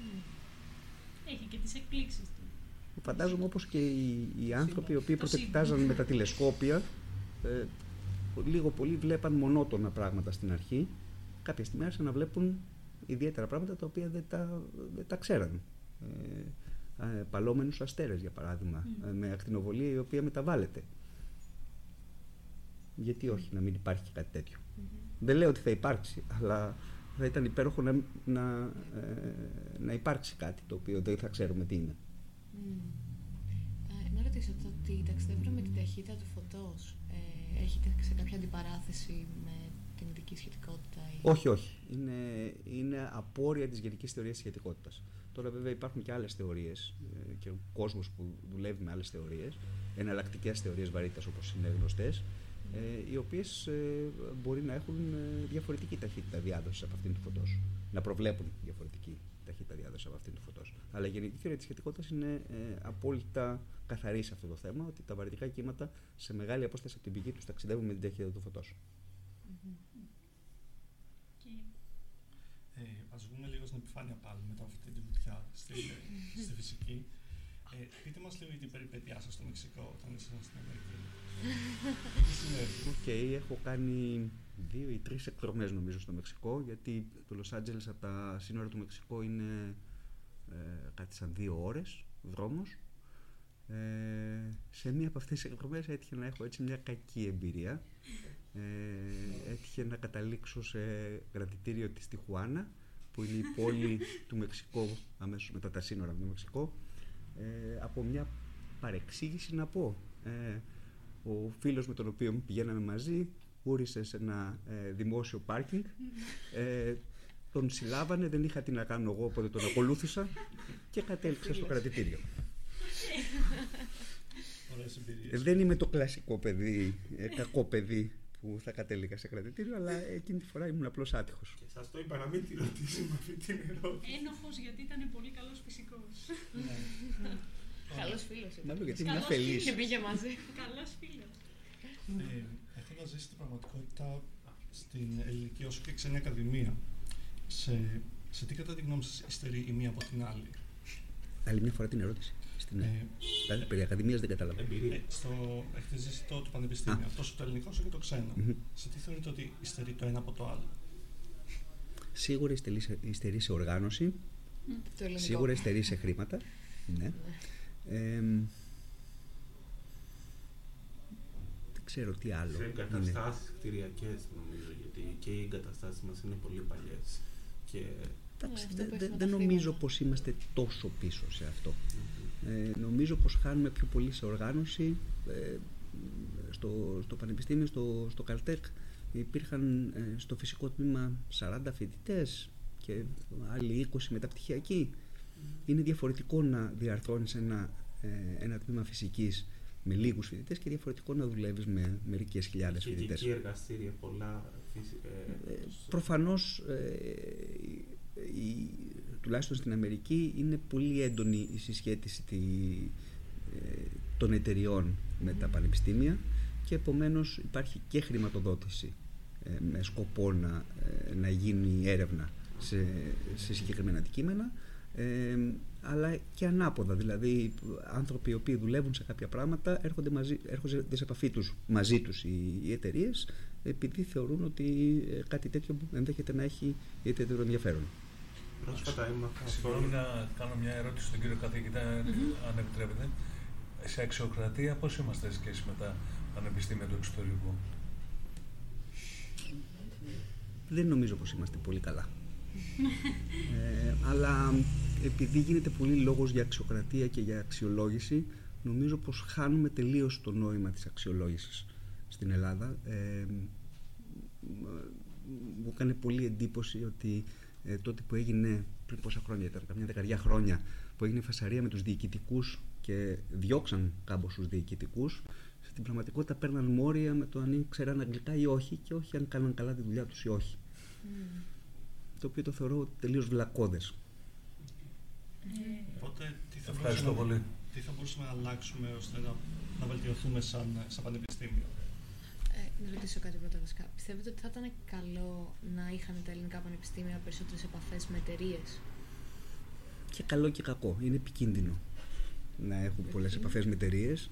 Ε, απ' την άλλη, δεν θα ήταν και κακό να υπήρχαν διέξοδοι ε, για τους φοιτητές να ξέρουν ότι υπάρχουν εταιρείες τις οποίες μπορούν να βρουν δουλειά. Ε, Απλώς πρέπει να γίνει με κάποιο μέτρο και συγκράτηση, νομίζω. Είναι... Πάνω, σε αυτό πρόσφατα έμαθα και μπορεί να μας επιβεβαιώσει ο κ. καθηγητής ότι στην Αμερική οι διδακτορικοί πληρούνται από την πρώτη μέρα για να ανεβάζουν papers και να κάνουν έρευνα. Αυτό που τους αρέσει. Πράγμα που εδώ στην Ελλάδα που έχουμε διδακτορικούς δεν ισχύει. Δύσκολα θα δει διδακτορικό στην Ελλάδα, τον οποίο μπορεί να πληρώνεται, μπορεί και να μην πληρώνεται. Λοιπόν, ε, το θέμα της της πληρωμής των διδακτορικών. Εγώ ε, πήγα για μεταπτυχιακές σπουδές στην Αμερική. Μεταπτυχιακές σπουδές στην Αμερική σημαίνει πάω για διδακτορικό. Δεν σημαίνει πάω για ε, να πάρω ένα μάστερ. Το μάστερ στο δίνουν στον δρόμο επειδή πήρες κάποια μαθήματα. Mm. Οπότε κάπως μέσα στο μυαλό μου διδακτο, ε, μεταπτυχιακές σπουδές είναι για μένα το διδακτορικό. Mm. Τώρα, ε, μας πληρώνανε ε, τους μεταπτυχιακούς φοιτητές ε, και ο, ο τρόπος που βγάζαμε τα χρήματά μας ήταν επειδή κάναμε ή κάποιο μάθημα ή βοηθούσαμε σε κάποιο εργαστήριο, δηλαδή μας χρησιμοποιούσαν χρησιμοποιούσαν κάποιες ώρες μας και μας πληρώναν αναλόγως με τις ώρες αυτές. Όχι με τις δημοσιεύσεις. Αυτό είναι φαινόμενο των καιρών. Ε, υπάρχει μια, θεωρώ, μια ε, απόλυτα πληθωριστική κατάσταση με τις εργασίες και ε, αρχίζει πλέον η, η αμοιβή ξέρω πούμε, σε χώρες της Λατινικής Αμερικής που ε, αμείβονται με, τη, με τις εργασίες η, η, η φυσική. Το θεωρώ βλακώδες αυτό το πράγμα. Ε, έχω δει ανθρώπους να βγάζουν πολύ λίγες εργασίες οι οποίοι είναι ε, σε δυσθεώρητα ύψη ε, από πλευράς ποιότητας ε, και έχω δει και ανθρώπους να βγάζουν χιλιάδες εργασίες και να μην σημαίνουν απολύτως τίποτα. Βέβαια για το μεταπτυχιακό σας πληρώνατε εσείς. Πληρωνόμουν, ε, όχι δεν πλήρωνα. Δεν πληρώνατε Όχι, το... δεν θα μπορούσα να πληρώνω. Mm. Προέρχομαι από, ναι. οικογένεια, ο πατέρας μου ήταν εμποροϊπάλληλος. Mm. Ε, οπότε ε, δεν είχαμε την οικονομική δυνατότητα. Okay. Αυτή, ε, το, όταν σε έπαιρνε ένα πανεπιστήμιο της Αμερικής, σου έλεγε ότι μπορούμε να σου προσφέρουμε TA ή RA, ε, συνήθως TA στους πρωτοετής, δηλαδή Teaching Assistantship, mm-hmm. όπου σε βάζαν να κάνεις κάποιο μάθημα ή κάποιο εργαστήριο και ε, από αυτό πληρωνόσουν. Ah, και επιβίωνες με τα χρήματα αυτά. Εδώ στην Ελλάδα για τους διδακτορικούς τι ισχύει λοιπόν; Ε, νομίζω ότι δεν πληρώνεται κανένας εκτός αν ε, έχει πάρει κάποια υποτροφία. Mm-hmm. Ε, δεν ξέρω πολύ καλά πώς δουλεύει το σύστημα των υποτροφιών από την αλήθεια. Ε, δεν είμαι σίγουρος ότι δουλεύει πολύ καλά πάντως. Είναι ένα θέμα που κάνουμε συνέχεια επιστήμονες στο εξωτερικό, ενώ θα μπορούσαν να έχουμε εδώ πέρα λαμπ, λαμπρούς επιστήμονες. Ναι, ισχύει αυτό πάλι, ε, θέλει και μια επιφύλαξη γιατί θα έλεγε κανείς ότι εφόσον έχουμε ξέρω εγώ 250 φοιτητές το χρόνο, οι 50 από αυτούς θα κάνουν μεταπτυχιακά, άρα πρέπει να χρηματοδοτούμε 50 φοιτητές. Δεν νομίζω πως είναι τόσο απλή η εξίσωση. Με αυτή τη λογική, αν είχαμε 2.500 φοιτητές το χρόνο, θα χρειαζόμασταν 500 υποτροφίες. Δεν πάνε αναλογικά τα πράγματα. Ναι. Υποτροφία δίνεις σε όσους ανθρώπους θεωρείς ότι ε, μπορούν να, ε, να, να, κάνουν κάποια ιδιαίτερη έρευνα, να, να κάνουν κάτι σημαντικό. Ε, σε μια θετική νότα για το Ελληνικό Πανεπιστήμιο, να πούμε ότι η ομάδα μας προσπαθεί τουλάχιστον όσο μπορεί να δικτυώσει ε, το δικό μας πανεπιστήμιο με άλλο πανεπιστήμιο ευρωπαϊκά, ε, με πρώτο μεγάλο μας στόχο να πάρουμε μια χρηματοδότηση για ένα event που θα γίνει το Δεκέμβριο για τις γυναίκες στην επιστήμη, ε, για να, ως μέρα ανοιχτού πανεπιστημίου, να γνωρίσει και ο κόσμος το, το φυσικό και τη δουλειά μας. Ε, να πούμε ότι επίσης ε, για όποιον μας ακούει και θέλει, έχει ιδέες για project στο μυαλό του ή ε, θέλει να έρθει σε επαφή με κάποιον καθηγητή, ε, να συζητήσει προβλήματα της σχολής ή πιθανές απορίες του για αυτήν, ε, μπορεί να μας ε, στέλνει στα social και να γραφτεί στην ομάδα. Η ομάδα δεν είναι κλειστή. Ε, γράφεται κόσμος συνέχεια. τώρα, σε αυτή την νότα θέλω να κλείσω αυτό το μέρος, να βάλουμε μια μουσικούλα και περιμένω τις απορίες σας για το τελευταίο μέρος της συνέντευξης που θα είναι live απορίες που μπορεί να έχετε για τον κύριο Αποστολάτο ή για εμάς. Ε, τα λέμε σε λίγο.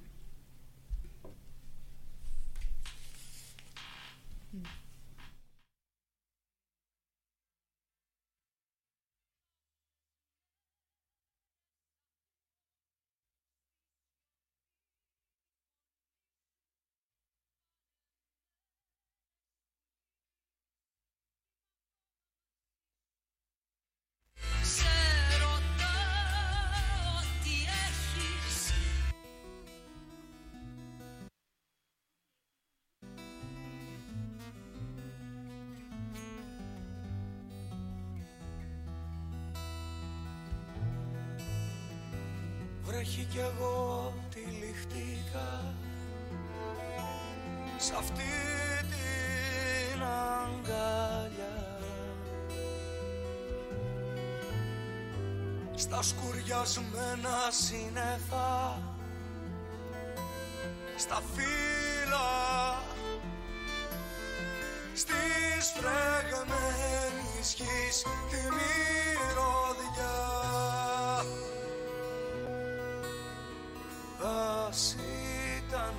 ένα πληγό σαν μια σταγόνα μέσα στα χείλια σου. Εγώ βροχή μου σκέπασα αυτή τη γωνιά τούτο το σώμα που ρίψα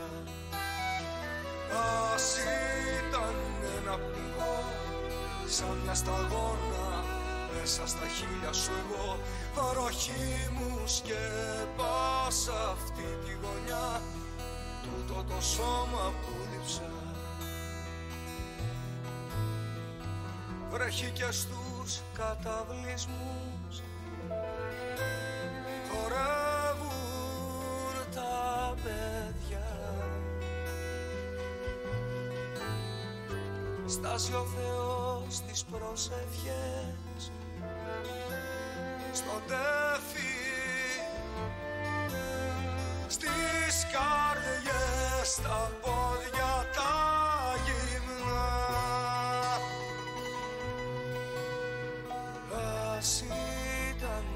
ένα πληγό σαν μια σταγόνα μέσα στα χείλια σου. Εγώ βροχή μου σκέπασα αυτή τη γωνιά τούτο το σώμα που δίψα. Ας ήταν ένα πληγό σαν μια σταγόνα μέσα στα χείλια σου. Εγώ βροχή μου σκέπασα αυτή τη γωνιά τούτο το σώμα που δίψα.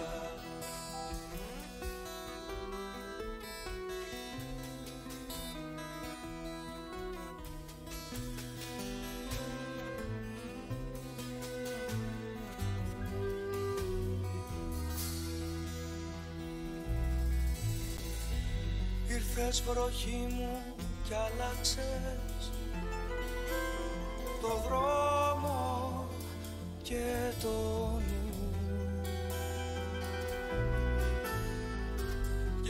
και βουλιάξε το βήμα μου. Ποτάμι. Κι άθελα μου με τραβάς αλλού.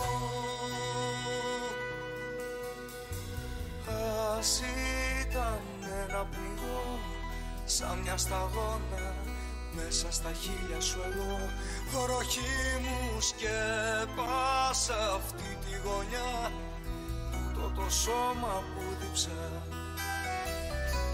Ας ήταν ένα πνιγό σαν μια σταγόνα μέσα στα χείλια σου εγώ βροχή μου σκέπασα αυτή τη γωνιά τούτο το σώμα που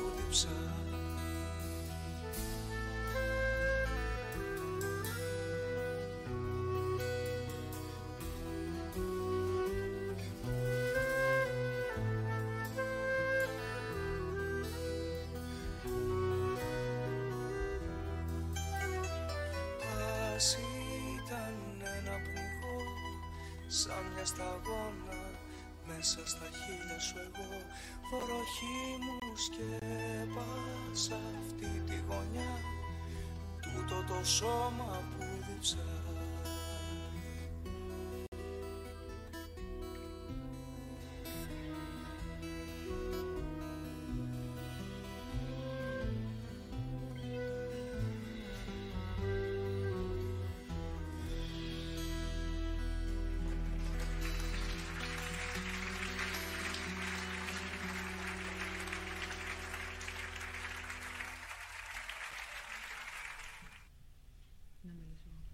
Είμαστε στον αέρα και πάλι. Γεια σας, λοιπόν γυρίσαμε και τώρα θα περάσουμε στις δικές σας απορίες για τον κύριο Αποστολάτο. Άμα έχετε κι άλλες να μας τις στείλετε. Ε, γεια σας και από μένα, δεν ξέρω αν ακούγομαι. Ε, λοιπόν, κυρίως ας ξεκινήσουμε την πρώτη ερώτηση. Ε, είχατε από την αρχή ξεκάθαρο στο, ε, συγκεκριμένο αντικείμενο που θα θέλατε να ασχοληθείτε, ε, είχατε ίσως κάποια άλλη, ε, κάποιον άλλο τομέα που σας ενδιέφερε και αλλάξατε στην πορεία; Ναι, ναι είμαι ακριβώς αυτή την περίπτωση. Είναι μια περίπτωση που ε, φυσικού που βγήκε από το Πανεπιστήμιο της Αθήνας ε, πιστεύοντας ότι η θεωρητική φυσική και γενικά η καλή φυσική είναι η φυσική των στοιχειωδών σωματιδίων ε, και αυτό έχει να κάνει με το ότι ε, το κομμάτι της θεωρητικής φυσικής το υπηρετούσαν εκείνη την περίοδο άνθρωποι οι οποίοι ήταν πραγματικά εξαιρετικοί mm. ε, ένας από τον οποίο ήταν ο κύριος Χατζιωάννου ε, οπότε όταν πήγα στο εξωτερικό πήγα για να κάνω θεωρητική φυσική δηλαδή μέσα στο κεφάλι μου να ασχοληθώ με στοιχειώδη σωματίδια ε, αρκούσε η, η πρώτη διάλεξη ε, του κυρίου Θόρν ε, στο μάθημα της γενικής σχετικότητας που πήρα στο πρώτο έτος το οποίο ε, μου άλλαξε άρδιν την, ε, την θεώρηση που είχα για το τι είναι ωραία φυσική. Ε, είχα πολύ κακή εκτίμηση για τη γενική θεωρία της σχετικότητας ως ε, προπτυχιακός φοιτητής στην Αθήνα γιατί απλώς θεωρούσα ότι κάναμε τεχνικές πράξεις με δείκτες, ανεβοκαταβάσματα τα οποία δεν, κατα... δεν καταλάβαινα καθόλου γιατί τα κάναμε και τι κερδίζαμε από όλα Οπότε ε, είδα ένα καινούργιο αντικείμενο που πραγματικά μου άρεσε πολύ περισσότερο. Νομίζω η χημεία με τον, με τον διδάσκοντα περισσότερο ήταν ε, αυτή που μου έκανε το κλικ. Οπότε γύρισα προς τα εκεί. Σε παρόμοιο αντικείμενο, ε, έχουμε μια ερώτηση για το αν θεωρείτε ότι η γενική σχετικότητα θα έπρεπε να διδάσκεται στα μαθήματα κορμού ή κατά πόσο θα έπρεπε να είναι επιλογή στη μεταπτυχιακό μάθημα; Κορμού δεν θα έλεγα ότι θα πρέπει να είναι. Ε, φέτος, να πω την αλήθεια, έχω κάνει μια ελαφριά πρώτη προσπάθεια να εισάγω κάποια θέματα γενικής θεωρίας σχετικότητας στο μάθημα της ειδικής θεωρίας σχετικότητας, μιας και μετακόμισε η ειδική θεωρία σχετικότητας στο πέμπτο εξάμεινο. Ε, αλλά δεν νομίζω ότι θα πρέπει να διδάσκεται. Δεν, είναι, δεν θεωρώ ότι είναι βασικός κορμός η γενική θεωρία σχετικότητας. Παρ' όλα αυτά θα πρέπει να υπάρχει ως μάθημα επιλογής προπτυχιακό και υπό μία έννοια χρεώνομαι και μέρος της ευθύνης γιατί δεν διδάσκεται. Θα έπρεπε να το είχα αναλάβει, απλώς το φοβάμαι. Ναι, δεν είναι εύκολο αντικείμενο. Υπάρχουν ε, άλλη σχετικότητα κάνει, μπορεί να κάνει κάποιος άλλος, άλλη σχετικότητα μπορεί να κάνει ένας άλλος ε, άνθρωπος. Ήδη μέχρι τώρα υπήρχαν διδάσκοντες που κάναν τη γενική θεωρία της σχετικότητας. Ε, δεν θα το έκανα με τον ίδιο τρόπο. Ε, αλλά απ' την άλλη το θεωρώ πολύ μεγάλο βάρος. Οπότε σε συνδυασμό με τα υπόλοιπα βάρη δεν θα το άντεχα. Ε, αλλά ευελπιστώ στο μέλλον, ε, περιμένουμε να έρθει κάποιος καινούριος διδάσκοντας ε, να εκλέξουμε καινούριο μέλος στο τομέα αστροφυσικής. Οπότε ευελπιστώ ε, να έχω την ευκαιρία, ίσως με τη βοήθεια κάποιου άλλου ε, νεαρότερου καλού συναδέλφου, να, να το κάνουμε. Ωραία. Ε, μία ακόμα. Ε, έχουμε μία ερώτηση για το ποιες είναι οι διαφορές σε ένα πλανήτη που σε έναν πλανήτη ουσιαστικά σε τροχιά γύρω από μαύρη τρύπα και σε, αν μπορεί να υπάρχει ή γύρω από, σε σχέση με πλανήτη σε τροχιά γύρω από κάποιο άστρο ε, και ουσιαστικά τουλάχιστον από το τι καταλαβαίνω εγώ το κατά πόσο θα μπορούσε κάποιος πλανήτης να είναι σε σταθερή τροχιά ε, γύρω από μαύρη Δεν, δεν υπάρχει καμία διαφορά. Ε, έξω από τη μαύρη τρύπα, αν τη σκεπάσουμε με μια κουρτίνα, ε, δεν θα μπορούμε να καταλάβουμε αν είμαστε γύρω από μια μαύρη τρύπα ή γύρω από ένα αστέρι. Η διαφορά είναι ότι το αστέρι θα ήταν τεράστιων διαστάσεων, χωρικών διαστάσεων, και ένα μαύρη τρύπα θα ήταν εξαιρετικά μικρών διαστάσεων, οπότε με μια μικρή κουρτίνα θα την κρύβαμε. Αν διαλέγαμε μια μεγάλη κουρτίνα για να κρύψουμε μια μικρή μαύρη τρύπα, δεν θα μπορούσαμε να καταλάβουμε απολύτως τίποτα.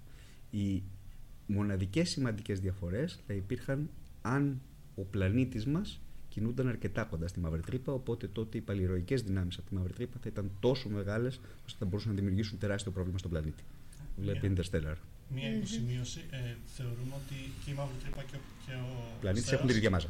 Και ο αστέρας έχει την ίδια μάζα. Ναι, ναι, ναι, ναι.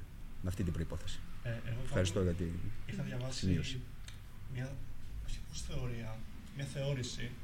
Είχε σκεφτεί κάποιος το πώς θα μπορούσε να υπάρχει ένας πολιτισμός μέσα από τον ορίζοντα γεγονότων.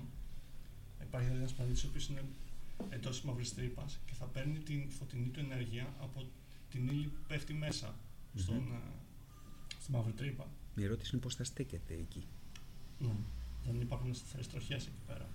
Ε, νομίζω πως δεν υπάρχουν. Νομίζω ότι οτιδήποτε ε, μπει μέσα στον ορίζοντα της μαύρης τρύπας είναι καταδικασμένο να καταλήξει στο singularity, στη, στο ιδιάζον σημείο. και σε υπερμεγέθης.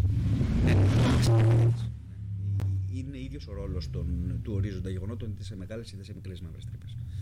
Απλώς το χρονικό διάστημα να πέσει μέχρι το singularity θα ήταν ε, διαφορετικός. Πάει ανάλογα με τη, με τη μάζα της μαύρης τρύπας. ωραία. Ε, μία ακόμα ερώτηση επιστρέφοντας στο Κάλτερ και στις διαφορές ελληνικού και ξένου πανεπιστημίου. Ε, η αφορμή για να ξαναγυρίσετε στην Ελλάδα ε, και να διδάξετε ουσιαστικά εδώ, αντί να μείνετε σε κάποιο πανεπιστήμιο του εξωτερικού κάνοντας καριέρα εκεί, ε, ποια, ίσως, ποια ήταν; Ήταν περισσότερο συναισθηματική. Ποτέ δεν αισθάνθηκα mm. στην Αμερική ότι ήμουν σε οικείο περιβάλλον. Ε, παρόλο που και το βιωτικό επίπεδο ήταν πιο ψηλό και το, και το πανεπιστήμιο ήταν πραγματικά ε, άλλη κλάση. Ε, Παρ' όλα αυτά δεν αισθάνθηκα ποτέ άνετα. Ακόμα και με την ίδια τη γλώσσα. Είμαι κακός στα αγγλικά. Πολύ κακός στα αγγλικά. Αυτός ήταν ένας σημαντικός παράγοντας. Και ο δεύτερο παράγοντας ήταν η γυναίκα μου, η οποία ε, δεν ήθελε με τίποτα να, να μείνει στην Αμερική. Λοιπόν, Πιστεύετε ότι αυτό ήταν περισσότερο λόγω του κόσμου εκεί πέρα, της κουλτούρας; Μου είναι δύσκολο να το καθορίσω. Είχα μεγαλώσει σε ένα άλλο περιβάλλον, αισθανόμουν πιο οικία στο περιβάλλον της Ελλάδας. Mm. Ε, προτίμησα να έρθω, μάλιστα η πρώτη κίνηση ήταν, έφυγα από την Αμερική, ήρθα στη Γερμανία. Προτίμησα να έρθω σε πιο ευρωπαϊκό χώρο, γιατί μου φαινόταν πιο εύκολο. Ε, να πω την αλήθεια, ήταν χειρότερα στη Γερμανία Αυτό, ναι. από ό,τι στην Αμερική. Μάλλον ήταν πολύ ωραία η ζωή στην Αμερική σε σχέση με τη Γερμανία. Mm. Ε, μετά τα πράγματα πήραν από μόνα τους τον δρόμο τους. Δηλαδή, ενώ ήμουν στη Γερμανία. Ε, όχι, ε, μετά τη Γερμανία έπρεπε να κάνω το στρατό μου γιατί πλέον είχα κυριεχτεί ανυπότακτος και έπρεπε να γυρίσω. Ε, οπότε γύρισα και ε, στη διάρκεια των, ε, της στρατιωτικής μου θητείας άνοιξε μια θέση ε, στο Πανεπιστήμιο της Αθήνας. Mm-hmm. Ε, ένας παλιός συνάδελφος και καθηγητής μου τότε, ο Παύλος ο Ιωάννου, ε, πήρε τηλέφωνο τη γυναίκα μου και της είπε πες τον Αποστολάτο να βάλει, ε, να κάνει τα χαρτιά του για αυτή τη θέση. Το έκανα χωρίς να ξέρω καθόλου τι πρόκειται να γίνει και έτυχε να, να μου δοθεί ευκαιρία να μείνω τελικά στο Πανεπιστήμιο της Αθήνας. Mm-hmm. Αν το μετάνιωσα, δεν ξέρω. Καλή ερώτηση. Όχι, ε, ε, ε, αισθάνομαι ότι περνάω ωραία, βιωτικά λίγο, σε, επίπεδο, σε βιωτικό επίπεδο δεν είναι πολύ καλά τα πράγματα, αλλά νομίζω ότι τουλάχιστον την περίοδο που είμαι, όσο είμαι στο πανεπιστήμιο και δουλεύω και διαβάζω και μιλάω με τους φοιτητές, νομίζω περνάω καλά. Άρα θα έρχεστε εδώ πέρα να περνάτε καλά, έτσι; Τα Ακόμα καλύτερα. Πιστεύετε ότι θέλατε να προσφέρετε πίσω και στην ελληνική κοινωνία, είχατε καθόλου αυτό; Όχι, δεν ήμουν ποτέ έτσι τόσο ε, άνθρωπος που ήθελα να προσφέρω. Το έκανα για μένα. Ευχαριστιέμαι αυτό που κάνω. Γενικά είναι γνωστό ότι πολλοί Έλληνες ε, θέλουν να γυρίσουν από την Αμερική. Γενικά θέλουν να Ε, γυρίσουν υπήρξαν στην Ελλάδα, διάφορες, αν έχουν διάφορες την περίοδοι. ευκαιρία. Την περίοδο που ήμουν εγώ φοιτητής στην Αμερική ήταν πολλοί Έλληνες που θέλουν να γυρίσουν Ναι, στην το Ελλάδα. έχω ακούσει και εγώ. Υπήρξε επόμενη περίοδος που κανένα σχεδόν δεν Δεν γύριζε. ήθελε, ναι. Οπότε δεν ξέρω αν θα με πετύχαινε σε κάποια άλλη φάση ε, ηλικιακά ή χρονικά τι θα Μμμ. έκανα. Δεν μπορώ να πω. Οκ. Λοιπόν, ας πάμε λίγο να μιλήσουμε για μουσική. Σας έχω πετύχει στο γραφείο να ακούτε μουσική από ένα παλιό κασετόφωνο και κάπου έχω δει και μια αφίσα για τους Queen. Ε, και όλοι γνωρίζουμε ότι ο Einstein έπαιζε συχνά βιολί, το οποίο το βοηθούσε στην, ε, στο να σκέφτεται. Η ερώτηση είναι αν ασχολείστε ενεργά με τη μουσική και κατά πόσο θεωρείτε τη μουσική ως σημαντική επιρροή στο έργο ενός επιστήμονα; Δεν μπορώ να μιλήσω γενικά. Θα μιλήσω για τον εαυτό μου. Ήμουν κακός στη μουσική. Ε, νομίζω δεν μπορώ να τραγουδήσω καθόλου. Δεν μου επιτρέπεται να ανοίξω το στόμα μου να τραγουδήσω. Ε, η αδερφή μου είναι μουσικός ε, και με έπεισε σε ηλικία αρκετά μεγάλη, όντας φοιτητής πρωτοετής ή δευτεροετής, να μάθω ε, φαγκότο. Οπότε έπαιξα ένα χρόνο φαγκότο Ερώτηση. με Τι δυσκολίες. είναι το φαγκότο, για να Το μας φαγκότο ξέρουμε. είναι ένα πνευστό όργανο τεράστιο σαν φουγάρο ε, όπου φυσάει κανείς μέσα από ένα καλαμάκι παρόμοιο, με αυ- όχι ακριβώς σαν τους σαξόφωνους, σαν του, σαν του κλαρίνου Σαν το θα έλεγα. oboe. Του- Σαν του oboe, Σε του κλαρίνου. κλαρινέτο. Ακριβώς. Απλώς είναι πολύ πιο μπάσο όργανο και πολύ πιο ογκώδες. Γιατί φαγκότο. Γιατί φαγκότο. Ε, έτυχε ο δάσκαλος στο δύο που δούλευε η αδερφή μου της, ε, του φαγκότου ε, να της πει ότι όσοι έχουν καλά πνευμόνια μπορούν να παίξουν φαγκότο. Και επειδή εγώ έκανα κολύμβηση ε, όντας ε, ε, νεαρός, ε, μου είπε έλα να παίξεις φαγκότο. Και άρχισα να παίζω φαγκότο. Ποτέ δεν, Αλλά; ε, ποτέ δεν μπόρεσα να παίξω έτσι καλά, εννοείται. Παρ' όλα αυτά η μουσική ε, με βοηθάει να απομονώνομαι από το περιβάλλον. Ε, δεν θα έλεγα ακριβώς ότι μου δημιουργεί ε, κάποιο ιδανικό περιβάλλον με- στο οποίο μπορώ να σκεφτώ, απλώς μπορεί και με απομονώνει.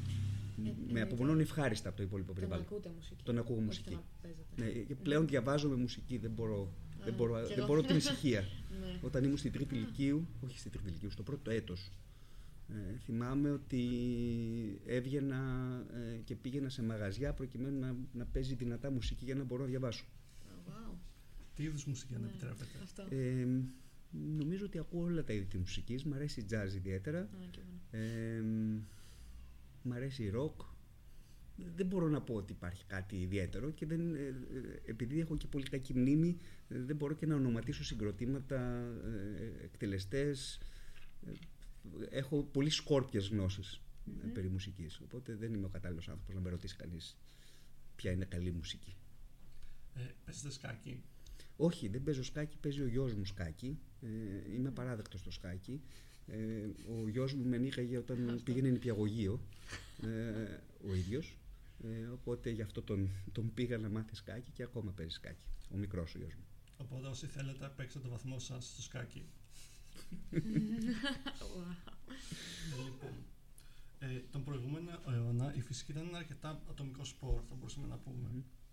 Πλέον όμως παρατηρούμε ότι μετατρέπεται σε ένα πιο ομαδικό. Τόσο από τη δημιουργία ομάδων μελέτης, όσο και την κατασκευή όλο και μεγαλύτερων και πιο πολύπλοκων διατάξεων, όπως τα, τηλεσ- τα τηλεσκόπια, το γνωστό CERN και τα διάφορα παρατηρητήρια βαρυτικών κυμάτων.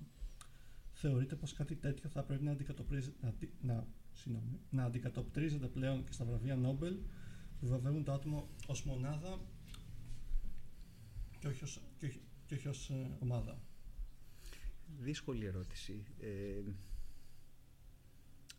να τα πάρουμε λίγο τα πράγματα ανάποδα. Ε, ο, ο Κιπ Θόρν, για παράδειγμα, θα έπαιρνε ε, βραβείο Νόμπελ αν δεν είχαν παρατηρηθεί τα βαρυτικά κύματα. Πιθανώς όχι. Θα ήταν απλώς ένας από τους πολύ καλούς φυσικούς ε, διεθνώς. Ε, οπότε, απ' τη μια, η, τα μεγάλα consortium, ε, τα ερευνητικά, προφανώς ε, μας μπορούν, μπορούν και μας πηγαίνουν ένα βήμα παραπάνω στο να ελέγξουμε θεωρίες ε, και να α- ασκήσουμε και τις ιδέες μας στο πώς μπορούμε κάτι τόσο απίθανα δύσκολο να το, να το ανοιχνεύσουμε. Τώρα, ε, ο, ο Πένρος για παράδειγμα, ο οποίος πήρε το, ε, το Νόμπελ, νομίζω πολύ καλός πήρε το Νόμπελ, ε, ο οποίος όμως δεν ήταν άνθρωπος που δούλευε μαζί με μια άλλη ομάδα μεγάλη ανθρώπων που στείναν πειράματα. Μπορώ να καταλάβω και τη μία λογική και την άλλη και θα πρέπει να είναι λίγο, πιο, λίγο δίκαια τα πράγματα, δηλαδή να μην, ε, να μην βαραίνει ο ζυγός υπέρ της μιας κατάστασης υπέρ της αλλης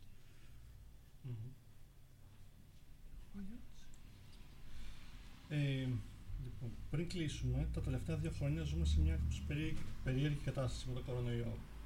Η επιστήμη όμως είναι ένας κλάδος ο οποίος προάγει την κριτική σκέψη και τον ορθολογισμό. Πράγματα τα οποία φαίνεται ότι απουσιάζουν στις μέρες μας. Πώς μπορεί απλός άνθρωπος να καλλιεργήσει αυτές τις αξίες στην καθημερινή του ζωή, Ακόμα πιο δύσκολη ερώτηση. Ε, νομίζω ότι το, το μοναδικό πράγμα που υπάρχει στη διάθεσή μας προς την ανθρωπότητα είναι το σχολείο.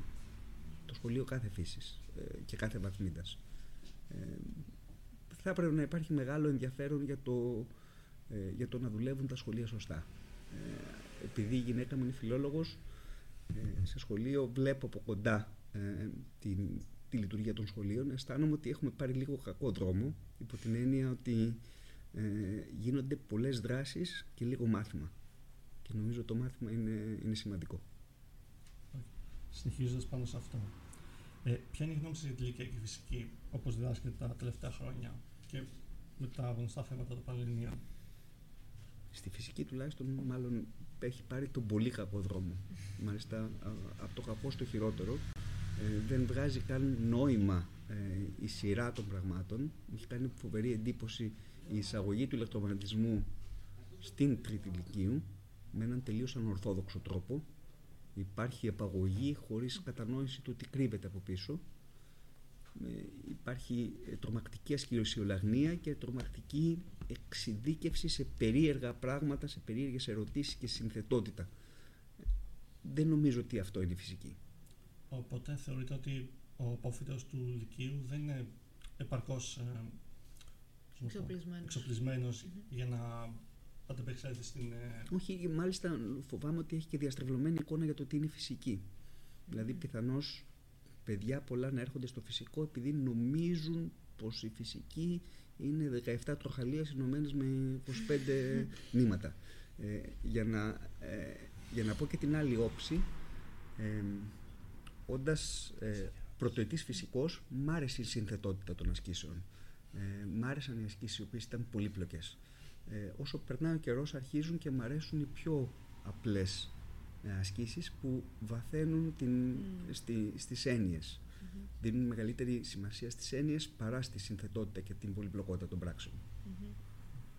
Και νομίζω ότι ε, το εκπαιδευτικό σύστημα θα έπρεπε να φροντίσει αρκετά αυτό.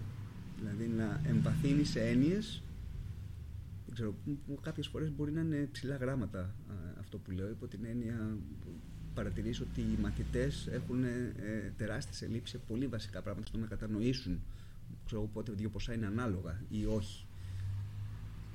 Δεν, δεν είμαι σίγουρος τι, τι ακριβώς πορεία έχουμε πάρει. Μην ξεχνάμε ότι ζούμε και σε μια άλλη γενιά από τη γενιά στην οποία μεγάλωσα εγώ, που δεν υπήρχε κινητό τηλέφωνο, δεν υπήρχαν οθόνες σε τόσο ευρία κλίμακα, οπότε κάπως έπρεπε να ασκήσεις τη φαντασία σου μόνος Ε, τώρα είναι πολύ κονσέρβα η εικόνα και αυτό δεν, δεν βοηθάει στο να, να γίνει λίγο πιο ελαστική η φαντασία σου. Ε, πώς, είναι τώρα, πώς, είναι, πώς ήταν τότε να είσαι μαθητής ή φοιτητής σχέση με το πώς είναι να είσαι τώρα; Δηλαδή αυτή η, η πολλή πληροφορία κάνει τελικά καλό ή κακό σε κάποιον; Δεν μπορώ να τα βάλω με την πολυπληροφορία, μπορώ να τα βάλω με την ενασχόληση με την πολυπληροφορία. Δηλαδή, καλό είναι να υπάρχει πολυπληροφορία. Εγώ θυμάμαι ως φοιτητής πρωτοετής και δευτεροετής, είχα έλλειμμα στο πού να βρω να μάθω κάποια πράγματα. Ναι. Θυμάμαι πολύ χαρακτηριστικά, το έχω πει και στους φοιτητές το πρώτο έτος, ότι ε, μας βάλανε να κάνουμε ένα πείραμα στο, στο πρώτο εξάμεινο που μίλαγε για στερεέ γωνίες χωρίς κανένας να μας έχει μιλήσει ποτέ τι είναι η στερεά γωνία. Καλά, και δεν και με εμά το ίδιο έγινε. Ε, ε, ε, μόνο που εσείς έχετε τη δυνατότητα να πάτε στη, στη Wikipedia και να ναι, ανοίξετε ναι, ένα ναι. solid angle και να δείτε τι, τι είναι. Ε, εμείς δεν είχαμε αυτή τη δυνατότητα. Να πω βέβαια έχει και την δεύτερη εκδοχή αυτό, ότι το να, ε, να σε πετάνε μέσα στη θάλασσα χωρίς να ξέρεις μπάνιο, καμιά φορά έχει και τα πλεονεκτήματά του. Απλώς, απλώς ε, πρέπει πρώτα να επιβιώσεις Ναι. και εφόσον επιβιώσεις τότε ε, έχεις βγει και ε, σχετικά καλός κολυμβητής. Ναι. Μμμ. Μπορεί και να πνιγείς όμως. Να, Θα πνιγούν μάλλον. Ε, πάνω, πάνω σε αυτό, ε, για παράδειγμα, δεν ξέρω κατά πόσο επηρεάζει το μάθημά σας οι αλλαγές που συμβαίνουν στις τάξεις του Λυκείου και στην ύλη. Για παράδειγμα, από τη χρονιά που πέρασα εγώ των Πανελλαδικών, ε, εγώ δεν είχα δι- διδαχθεί καθόλου ηλεκτρομαγνητισμό σε καμία χρονιά, Ναι. ούτε του Λυκείου ούτε του Γυμνασίου. Όντως. Οπότε η πρώτη επαφή στην φυσική τρία και τώρα στον ηλεκτρομαγνητισμό ήταν αρκετά απότομη και υπήρχαν έννοιες που χρειάστηκε, χρειάστηκε χρόνο για να καταλάβω. Ε, αντίστοιχα, Ακόμα. πλέον οι μαθητές δεν, από ό,τι έχω καταλάβει, δεν κάνουν καθόλου ολοκληρώματα στο Μμμ. Λύκειο. Ούτε μηγαδικούς. ούτε μηδενικούς αριθμούς. Ναι, μεγαδικούς ούτε εμείς κάνουμε.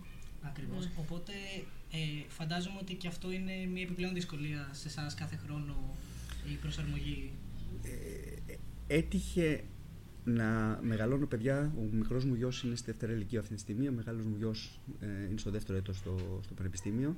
Οπότε έτυχε να δω από κοντά την, την ύλη ε, του Λυκείου και άρχισα να διαμορφώνω άποψη και σχετικά πρόσφατα και να καταλαβαίνω τι ελλείψεις μπορεί να έχουν οι φοιτητές στο, στο πρώτο έτος και στο δεύτερο έτος. Ε, με το νέο πρόγραμμα σπουδών νομίζω πως έγινε μια αρκετά σημαντική προσπάθεια στο να δοθούν κάποια εργαλεία έστω στους φοιτητές να μπορούν να παρακολουθήσουν τα επόμενα μαθήματα. Απ' την άλλη είναι σίγουρο ότι η, η έλλειψη για παράδειγμα του ηλεκτρομαγνητισμού, του σωστού ηλεκτρομαγνητισμού στο Λύκειο ε, δημιουργεί τεράστια προβλήματα. Ε, δεν ξέρω τι ακριβώς θα πρέπει να γίνει με αυτά τα πράγματα. Λένε ότι τώρα θα αλλάξει η ύλη της φυσικής και πρόκειται να βάλουν όλη την ύλη της φυσικής, από κοντομηχανική, ατομική φυσική, σχετικότητα, τα πάντα.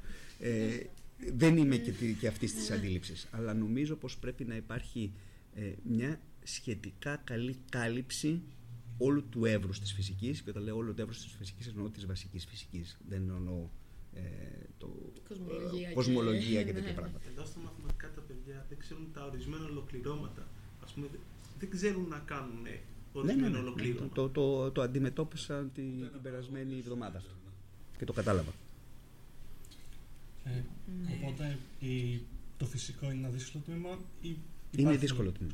Είναι δύσκολο τμήμα, είναι δύσκολο εκ του αποτελέσματος, δηλαδή βλέποντας ε, τι, τις δυσκολίες που αντιμετωπίζουν οι φοιτητές, καταλαβαίνει κανείς ότι είναι ένα δύσκολο τμήμα ε, και απαιτητικό πολύ τμήμα. Ε, γιατί ε, δεν είναι ένα τμήμα στο οποίο κανείς διαβάζει και εφόσον θα διαβάσει θα περάσει. Έχω δει πολλά παιδιά τα οποία διαβάζουν απεγνωσμένα πολλές ώρες και δεν ε, καταφέρουν να περάσουν μαθήματα. Ε, το φυσικό απαιτεί να καταλάβεις. Πέρα από τις άλλες ιδιαιτερότητες, ιδιοτροπίες δικές μας κτλ.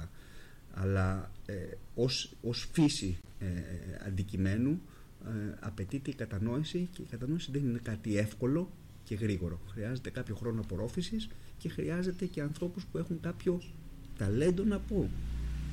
Πολλές φορές παρεξηγείται Μια ε, κλίση, ας α- πούμε, αυτό όπως το θα οποίο γίνεται. λέω ε, ε, μου λέγοντάς μου ότι όλοι οι φοιτητές θα πρέπει να μπορούν να μάθουν φυσική εγώ δεν μπορώ να μάθω μουσική για παράδειγμα Εντάξει, δε- δεν με κάνει περισσότερο βλάκα το ότι δεν μπορώ να, να μάθω φυσική όπως δεν κάνει και περισσότερο βλάκα αυτό που δεν μπορεί να μάθει φυσική Μην το λέτε αυτό πάντως, γιατί άμα δεν έχετε ασχοληθεί αρκετά, μπορείς στη τελική να μπορούσατε να μάθετε μουσική. ούτε καν να τραγουδήσω δεν μπορώ Έχετε προσπαθήσει. ναι, το κάνω καθημερινά Τουλάχιστον στο μπάνιο. Ναι, αυτό στο μπάνιο δεν μετράει. Στο μπάνιο να όχι, δεν προσπαθήσετε τραγουδάω. όντως. για κάποιο λόγο δεν τραγουδάω στο μπάνιο δεν ξέρω γιατί πιστεύω ότι η φυσική όπως και η μουσική είναι θέμα αγάπης. Αν σ' αρέσει κάτι, όπως είπατε και στην αρχή, ακολούθα την καρδιά σου. Δεν πειράζει. πρέπει να βεβαιωθείς ότι σ' αρέσει όμως. Ξέρεις, γιατί ε, η, η εποχή των εικόνων που ζούμε μας κάνει να νομίζουμε ότι αγαπάμε κάτι το οποίο πιθανώς δεν το αγαπάμε. Απλώς είναι εντυπωσιακό. Ναι. Δεν αρκεί η, η ευχαρίστηση που έχεις από μια εντύπωση. Πρέπει να τη νιώσεις μέσω της δημιουργίας. Δηλαδή θα πρέπει να σ' αρέσει να λύσεις μια άσκηση. Μόνο τότε θεωρώ ότι ε, πραγματικά μπορεί να γοητεύεσαι από τη φυσική. Ναι, αλλά πολλά παιδιά το καταλαβαίνουν λίγο αργά αυτό όταν έχουν Το ήδη- ξέρω. Δυστυχώς το σύστημα είναι κακό σε αυτό, ε, ως προς το συγχρονισμό των πραγμάτων. Ε, θυμάμαι ε, σ- αρκετά χαρακτηριστικά στο πρώτο έτος ε, καθηγητή, τον καθηγητή που μας έκανε ουσιαστικά το μάθημα της ανάλυσης 1 να τονίζει το ότι πρέπει σύντομα να αποφασίσουμε αν όντως μας αρέσει και θέλουμε να ασχοληθούμε με αυτή τη σχολή και αν όχι να τρέξουμε όσο πιο γρήγορα μπορούμε και Συνήθως το έλεγα σε πιο μικρά ακροατήρια στα εργαστήρια. Ε, φοβάμαι λιγάκι να το πω μέσα σε αμφιθέατρο, γιατί εύκολα παρεξηγούνται πράγματα. Πάντως να, να συμπληρώσω σε αυτό, θεωρώ ότι το μάθημα της ανάλυσης είναι τουλάχιστον. Ε, πώς να- ποια είναι η λέξη; Ε, Καταλαβαίνεις το αν θες να ακολουθήσεις αυτή τη σχολή ή όχι. Αν μπορέσει έστω και στο ελάχιστο να, να ανταπεξέλθεις στο συγκεκριμένο μάθημα. Ναι, νομίζω πως είναι το μάθημα τεστ. Ναι. της, ε, Η ανάλυση 1. η ανάλυση 1 στο πρώτο έτος, ναι. Είναι το μεγάλο χαστούκι που τρως μετά το σχολείο. Και ουσιαστικά είναι και ε, πράγματα που ήδη ξέρεις αλλά με πιο ουσιαστικό τρόπο. Όχι με, όπως είπαμε πριν με Ναι. μορφή ασκησιολογίας και Μμμ. απλά με σκοπό να λύσεις κάτι, αλλά πιο ουσιαστικά τη, κάνοντας focus στις έννοιες τελικά. Μμμ. Οπότε το ηθικό δίδαγμα ποιο είναι; Δοκιμάστε και απο- έστω και να αποτύχετε. Στη φυσική, ναι. Κάθε μέρα. Αλλά αρκεί να, να σ' αρέσει να δοκιμάζεις, έτσι. Άμα, άμα δεν σ' αρέσει, απλώς ε, τρως τα μούτρα σου συνέχεια και ε, τελικά απογοητεύεσαι και χάνεις και την αυτοπεποίθησή σου. Δεν είναι αυτός ο στόχος. Ο στόχος είναι ε, να γουστάρεις να, να, να ξαναπροσπαθήσεις. Μμμ. Ναι, ναι. Ωραία. Ε, θέλει ο Αλέξανδρος. Ποιος πιστεύει ότι είναι ένας, ένας βαθμός να τελειώσει το φυσικό όπου μπορείς να κάνεις κάτι μετά ένας αξιοπρεπής βαθμός ας πούμε. Ε, αυτό είναι ένα πρακτικό ερώτημα. Ε, δεν είμαι σίγουρος ότι έχει πάρα πολύ ουσία. Ε, αλλά ένας βαθμός της τάξης του 7 στο, στο φυσικό είναι ένας ικανός βαθμός για να, να σου ανοίξει κάποιες πόρτες. Κάποιες πόρτες. Ε, έχω δει ανθρώπους με αρκετά χαμηλούς βαθμούς να είναι εξαιρετικά, ε, να έχουν πολύ καλή ε, σκέψη στη φυσική και έχω δει και ανθρώπους με αρκετά ψηλούς βαθμούς να μην καταλαβαίνουν. Οπότε δεν είναι για μένα το απόλυτο ε, νούμερο το βαθμός, αλλά σε στατιστικό επίπεδο κάπως σε βοηθάει να πεις ότι ξέρω εγώ, άλλο το 8, άλλο το 6. Τώρα άλλο το 7,2 από το 6,8 δεν νομίζω. Ε, να συμπληρώσω πάνω σε αυτό ότι μη συγκρίνετε τον εαυτό σας με τους άλλους και προσπαθείτε να συγκρίνετε τον εαυτό σας με τον προηγούμενο εαυτό σας. Μμ. Δηλαδή η τελειότητα είναι άπιαστη. Προσπαθήστε να είστε τέλειοι στο βαθμό του, των δυνατοτήτων σας. Μμμ. Να βελτιώνεσαι. Ναι. ναι. Αλλά πάντα πρέπει να ευχαριστιέσαι στην προσπάθεια να βελτιώνεσαι. Ναι, νομίζω ότι η φυσική τουλάχιστον πρέπει να έχει αυτό να, να σου αρέσει και να το γουστάρεις. Ε, υπάρχει και ένα δεύτερο ε, μέρος που έχει να κάνει με το ε, τελικά η φυσική, η ενασχόληση με τη φυσική ε, σου προκαλεί εφορία, είναι ευτυχία; Θα έλεγα, θα έλεγα όχι.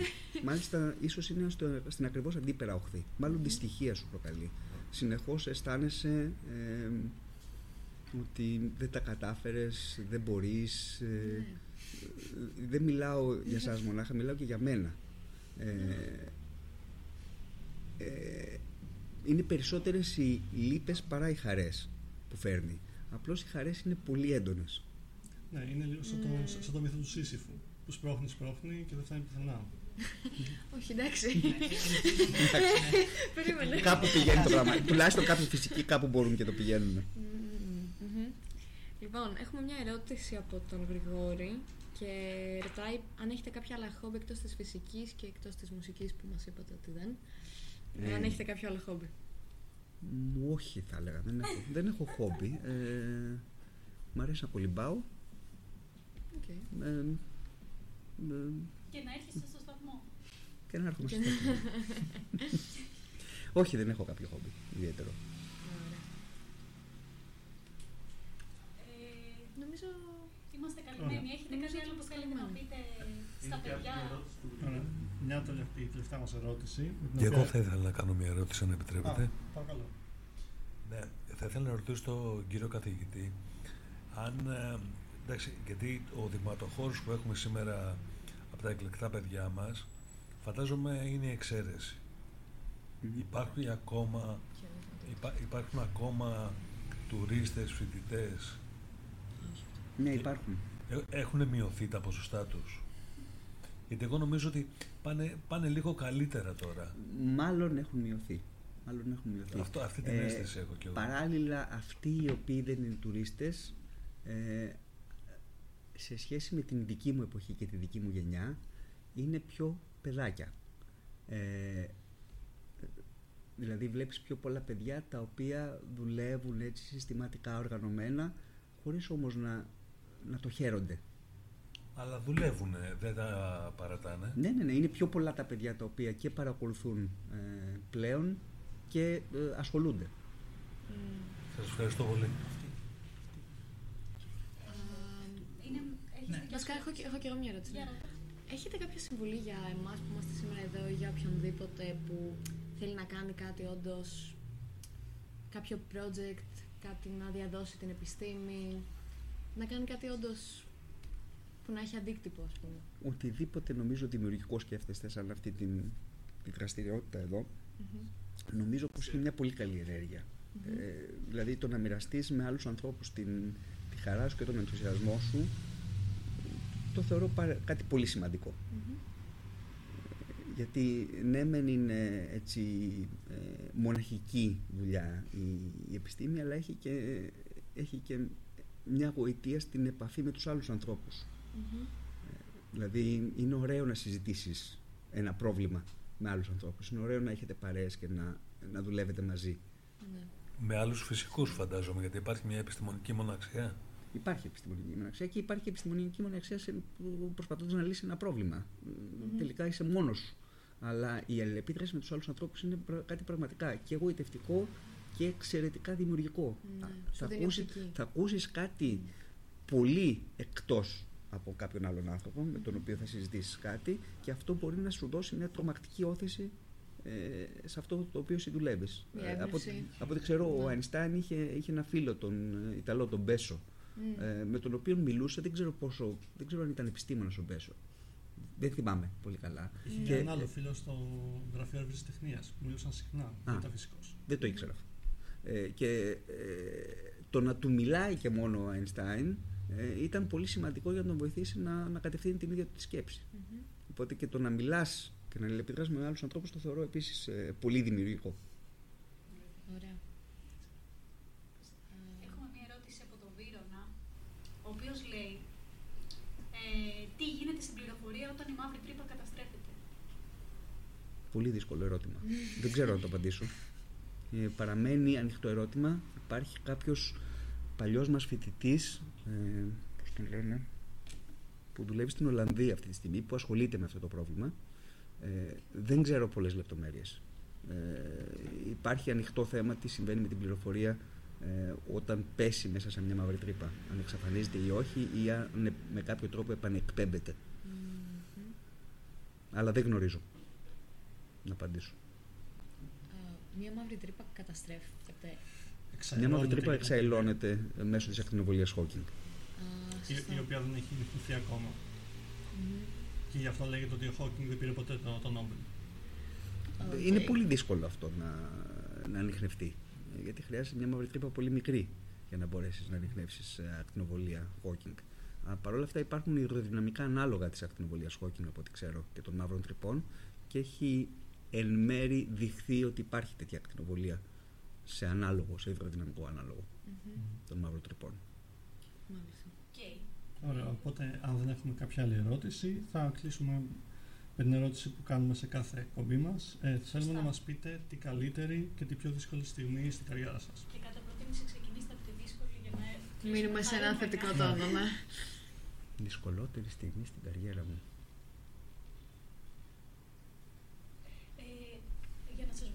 πούμε, ο κύριος Τσακμακίδης αντίστοιχα είχε πει όταν, όταν κατάλαβε ότι χρειάζεται να φύγει ε, στο, ε, για το εξωτερικό, νομίζω, για, για την Αμερική, δεν είμαι σίγουρη. Mm-hmm. Πάντως, σε μια τέτοια μετάβαση, όταν πρέπει να αφήσεις το comfort zone σου και να πας κάπου αλλού για να εξελιχθείς. Ήταν δύσκολη η μετάβαση συναισθηματικά η αντίστοιχη. Απ' την άλλη ήταν πολύ έντονος ο ενθουσιασμός.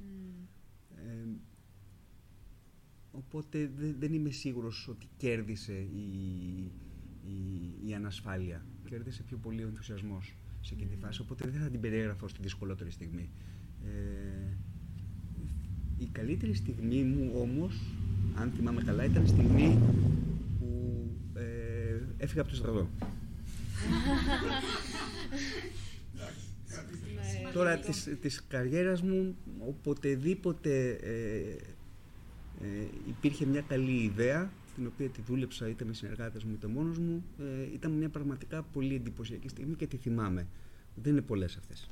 Είναι πολύ λίγες. Φαντάζομαι ότι θα πρέπει να είναι και πολύ απογοητευτικό το να έχεις μια ιδέα, να τη δουλεύεις και να καταλήξεις ότι δεν πήγαινε πουθενά αυτό και τόσο καιρό; Ναι, πρόσφατα, για παράδειγμα, μιλούσα με έναν συνάδελφο, τον, τον Κώστα τον Κόκοτα, που είναι εξαιρετικός ε, σχετικιστής, ε, προερχόμενος από τη Θεσσαλονίκη και τώρα δουλεύει στη Γερμανία και αντιλήφθηκα ότι κάτι το οποίο συζητούσα μαζί του ήταν τελείως πατάτα.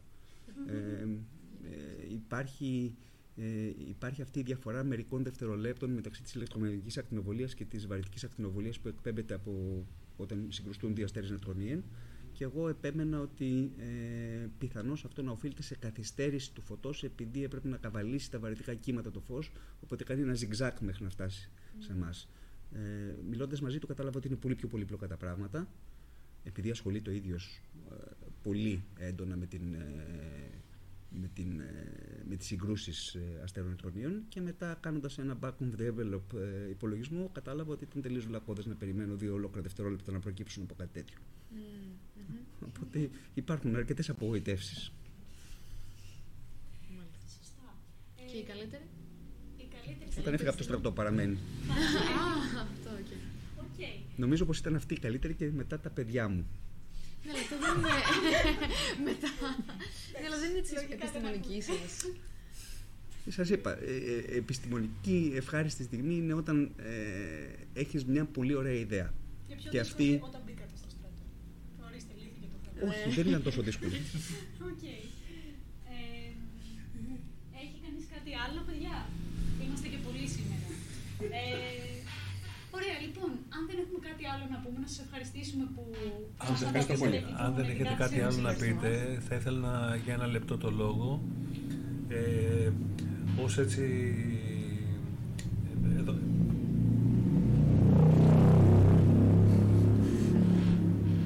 παίρνανε τα μηχανάκια. Λοιπόν, εγώ θέλω να ευχαριστήσω πάρα πολύ τους εκολεπτόμενους επιστήμονες και να ξέρουν πάντα ότι, είναι, ότι είμαι κοντά τους. Θα παρακαλέσω να μην γίνει καμία ευχαριστία η μνήμα στο σταθμό. Είναι μεγάλη μου τιμή κύριε καθηγητά που βρεθήκατε στον χώρο μου και μέσα σε αυτή τη μαθηματική ρουτίνα που ζω λόγω της ειδικότητάς μου ε, αισθάνομαι ότι αυτή η συζήτηση με ανέβασε ένα σκαλοπάτι παραπάνω και σας ευχαριστώ προσωπικά. Εγώ ευχαριστώ για την πρόσκληση. Ε, λοιπόν, ξαναμπαίνω σπίνα ε, για να πω κάτι πολύ σημαντικό και πολύ ωραίο για την ομάδα μας. Φτάσαμε στους 500 followers και λίγοι παραπάνω στο Instagram και έχω υποσχεθεί στη Χρύσα που είναι του Instagram ας πούμε, της ομάδας μας μαζί με κάποια άλλα παιδιά ότι θα βγούμε για τσιπουράκια. Αυτή είναι ανοιχτή πρόσκληση για όλη την ομάδα και τους παραβρισκόμενους εδώ πέρα. Ε, Χαίρομαι πάρα πολύ να μας βλέπω να μεγαλώνουμε σαν ομάδα. Σας περιμένω στο podcast και για ιδέες και όποιος έχει ιδέα για εκπομπή και θέλει να έρθει, ας μου στείλει ένα μήνυμα. Για ε, οποιοδήποτε άλλο project που μπορεί να υπάρχει κάποια ιδέα, φαντάζομαι. Ε, ναι, ναι. Η ομάδα είναι ανοιχτή. Η ομάδα είναι ανοιχτή γενικά. Χαίρομαι mm. να σας βλέπω να συμμετέχετε και κυρίως τους πρωτοετής που με ρωτάνε για διάφορα πράγματα. Μην τρέπεστε να έρθετε να μας βρίσκετε στη σχολή. Μας ξέρετε ποιοι είμαστε. Ε, και ε, θα ανέβει στα social media η πρόσκληση για τα τσιπουράκια πολύ λίγο, σε πρόσφατα. Δεν ξέρω πολύ σύντομα,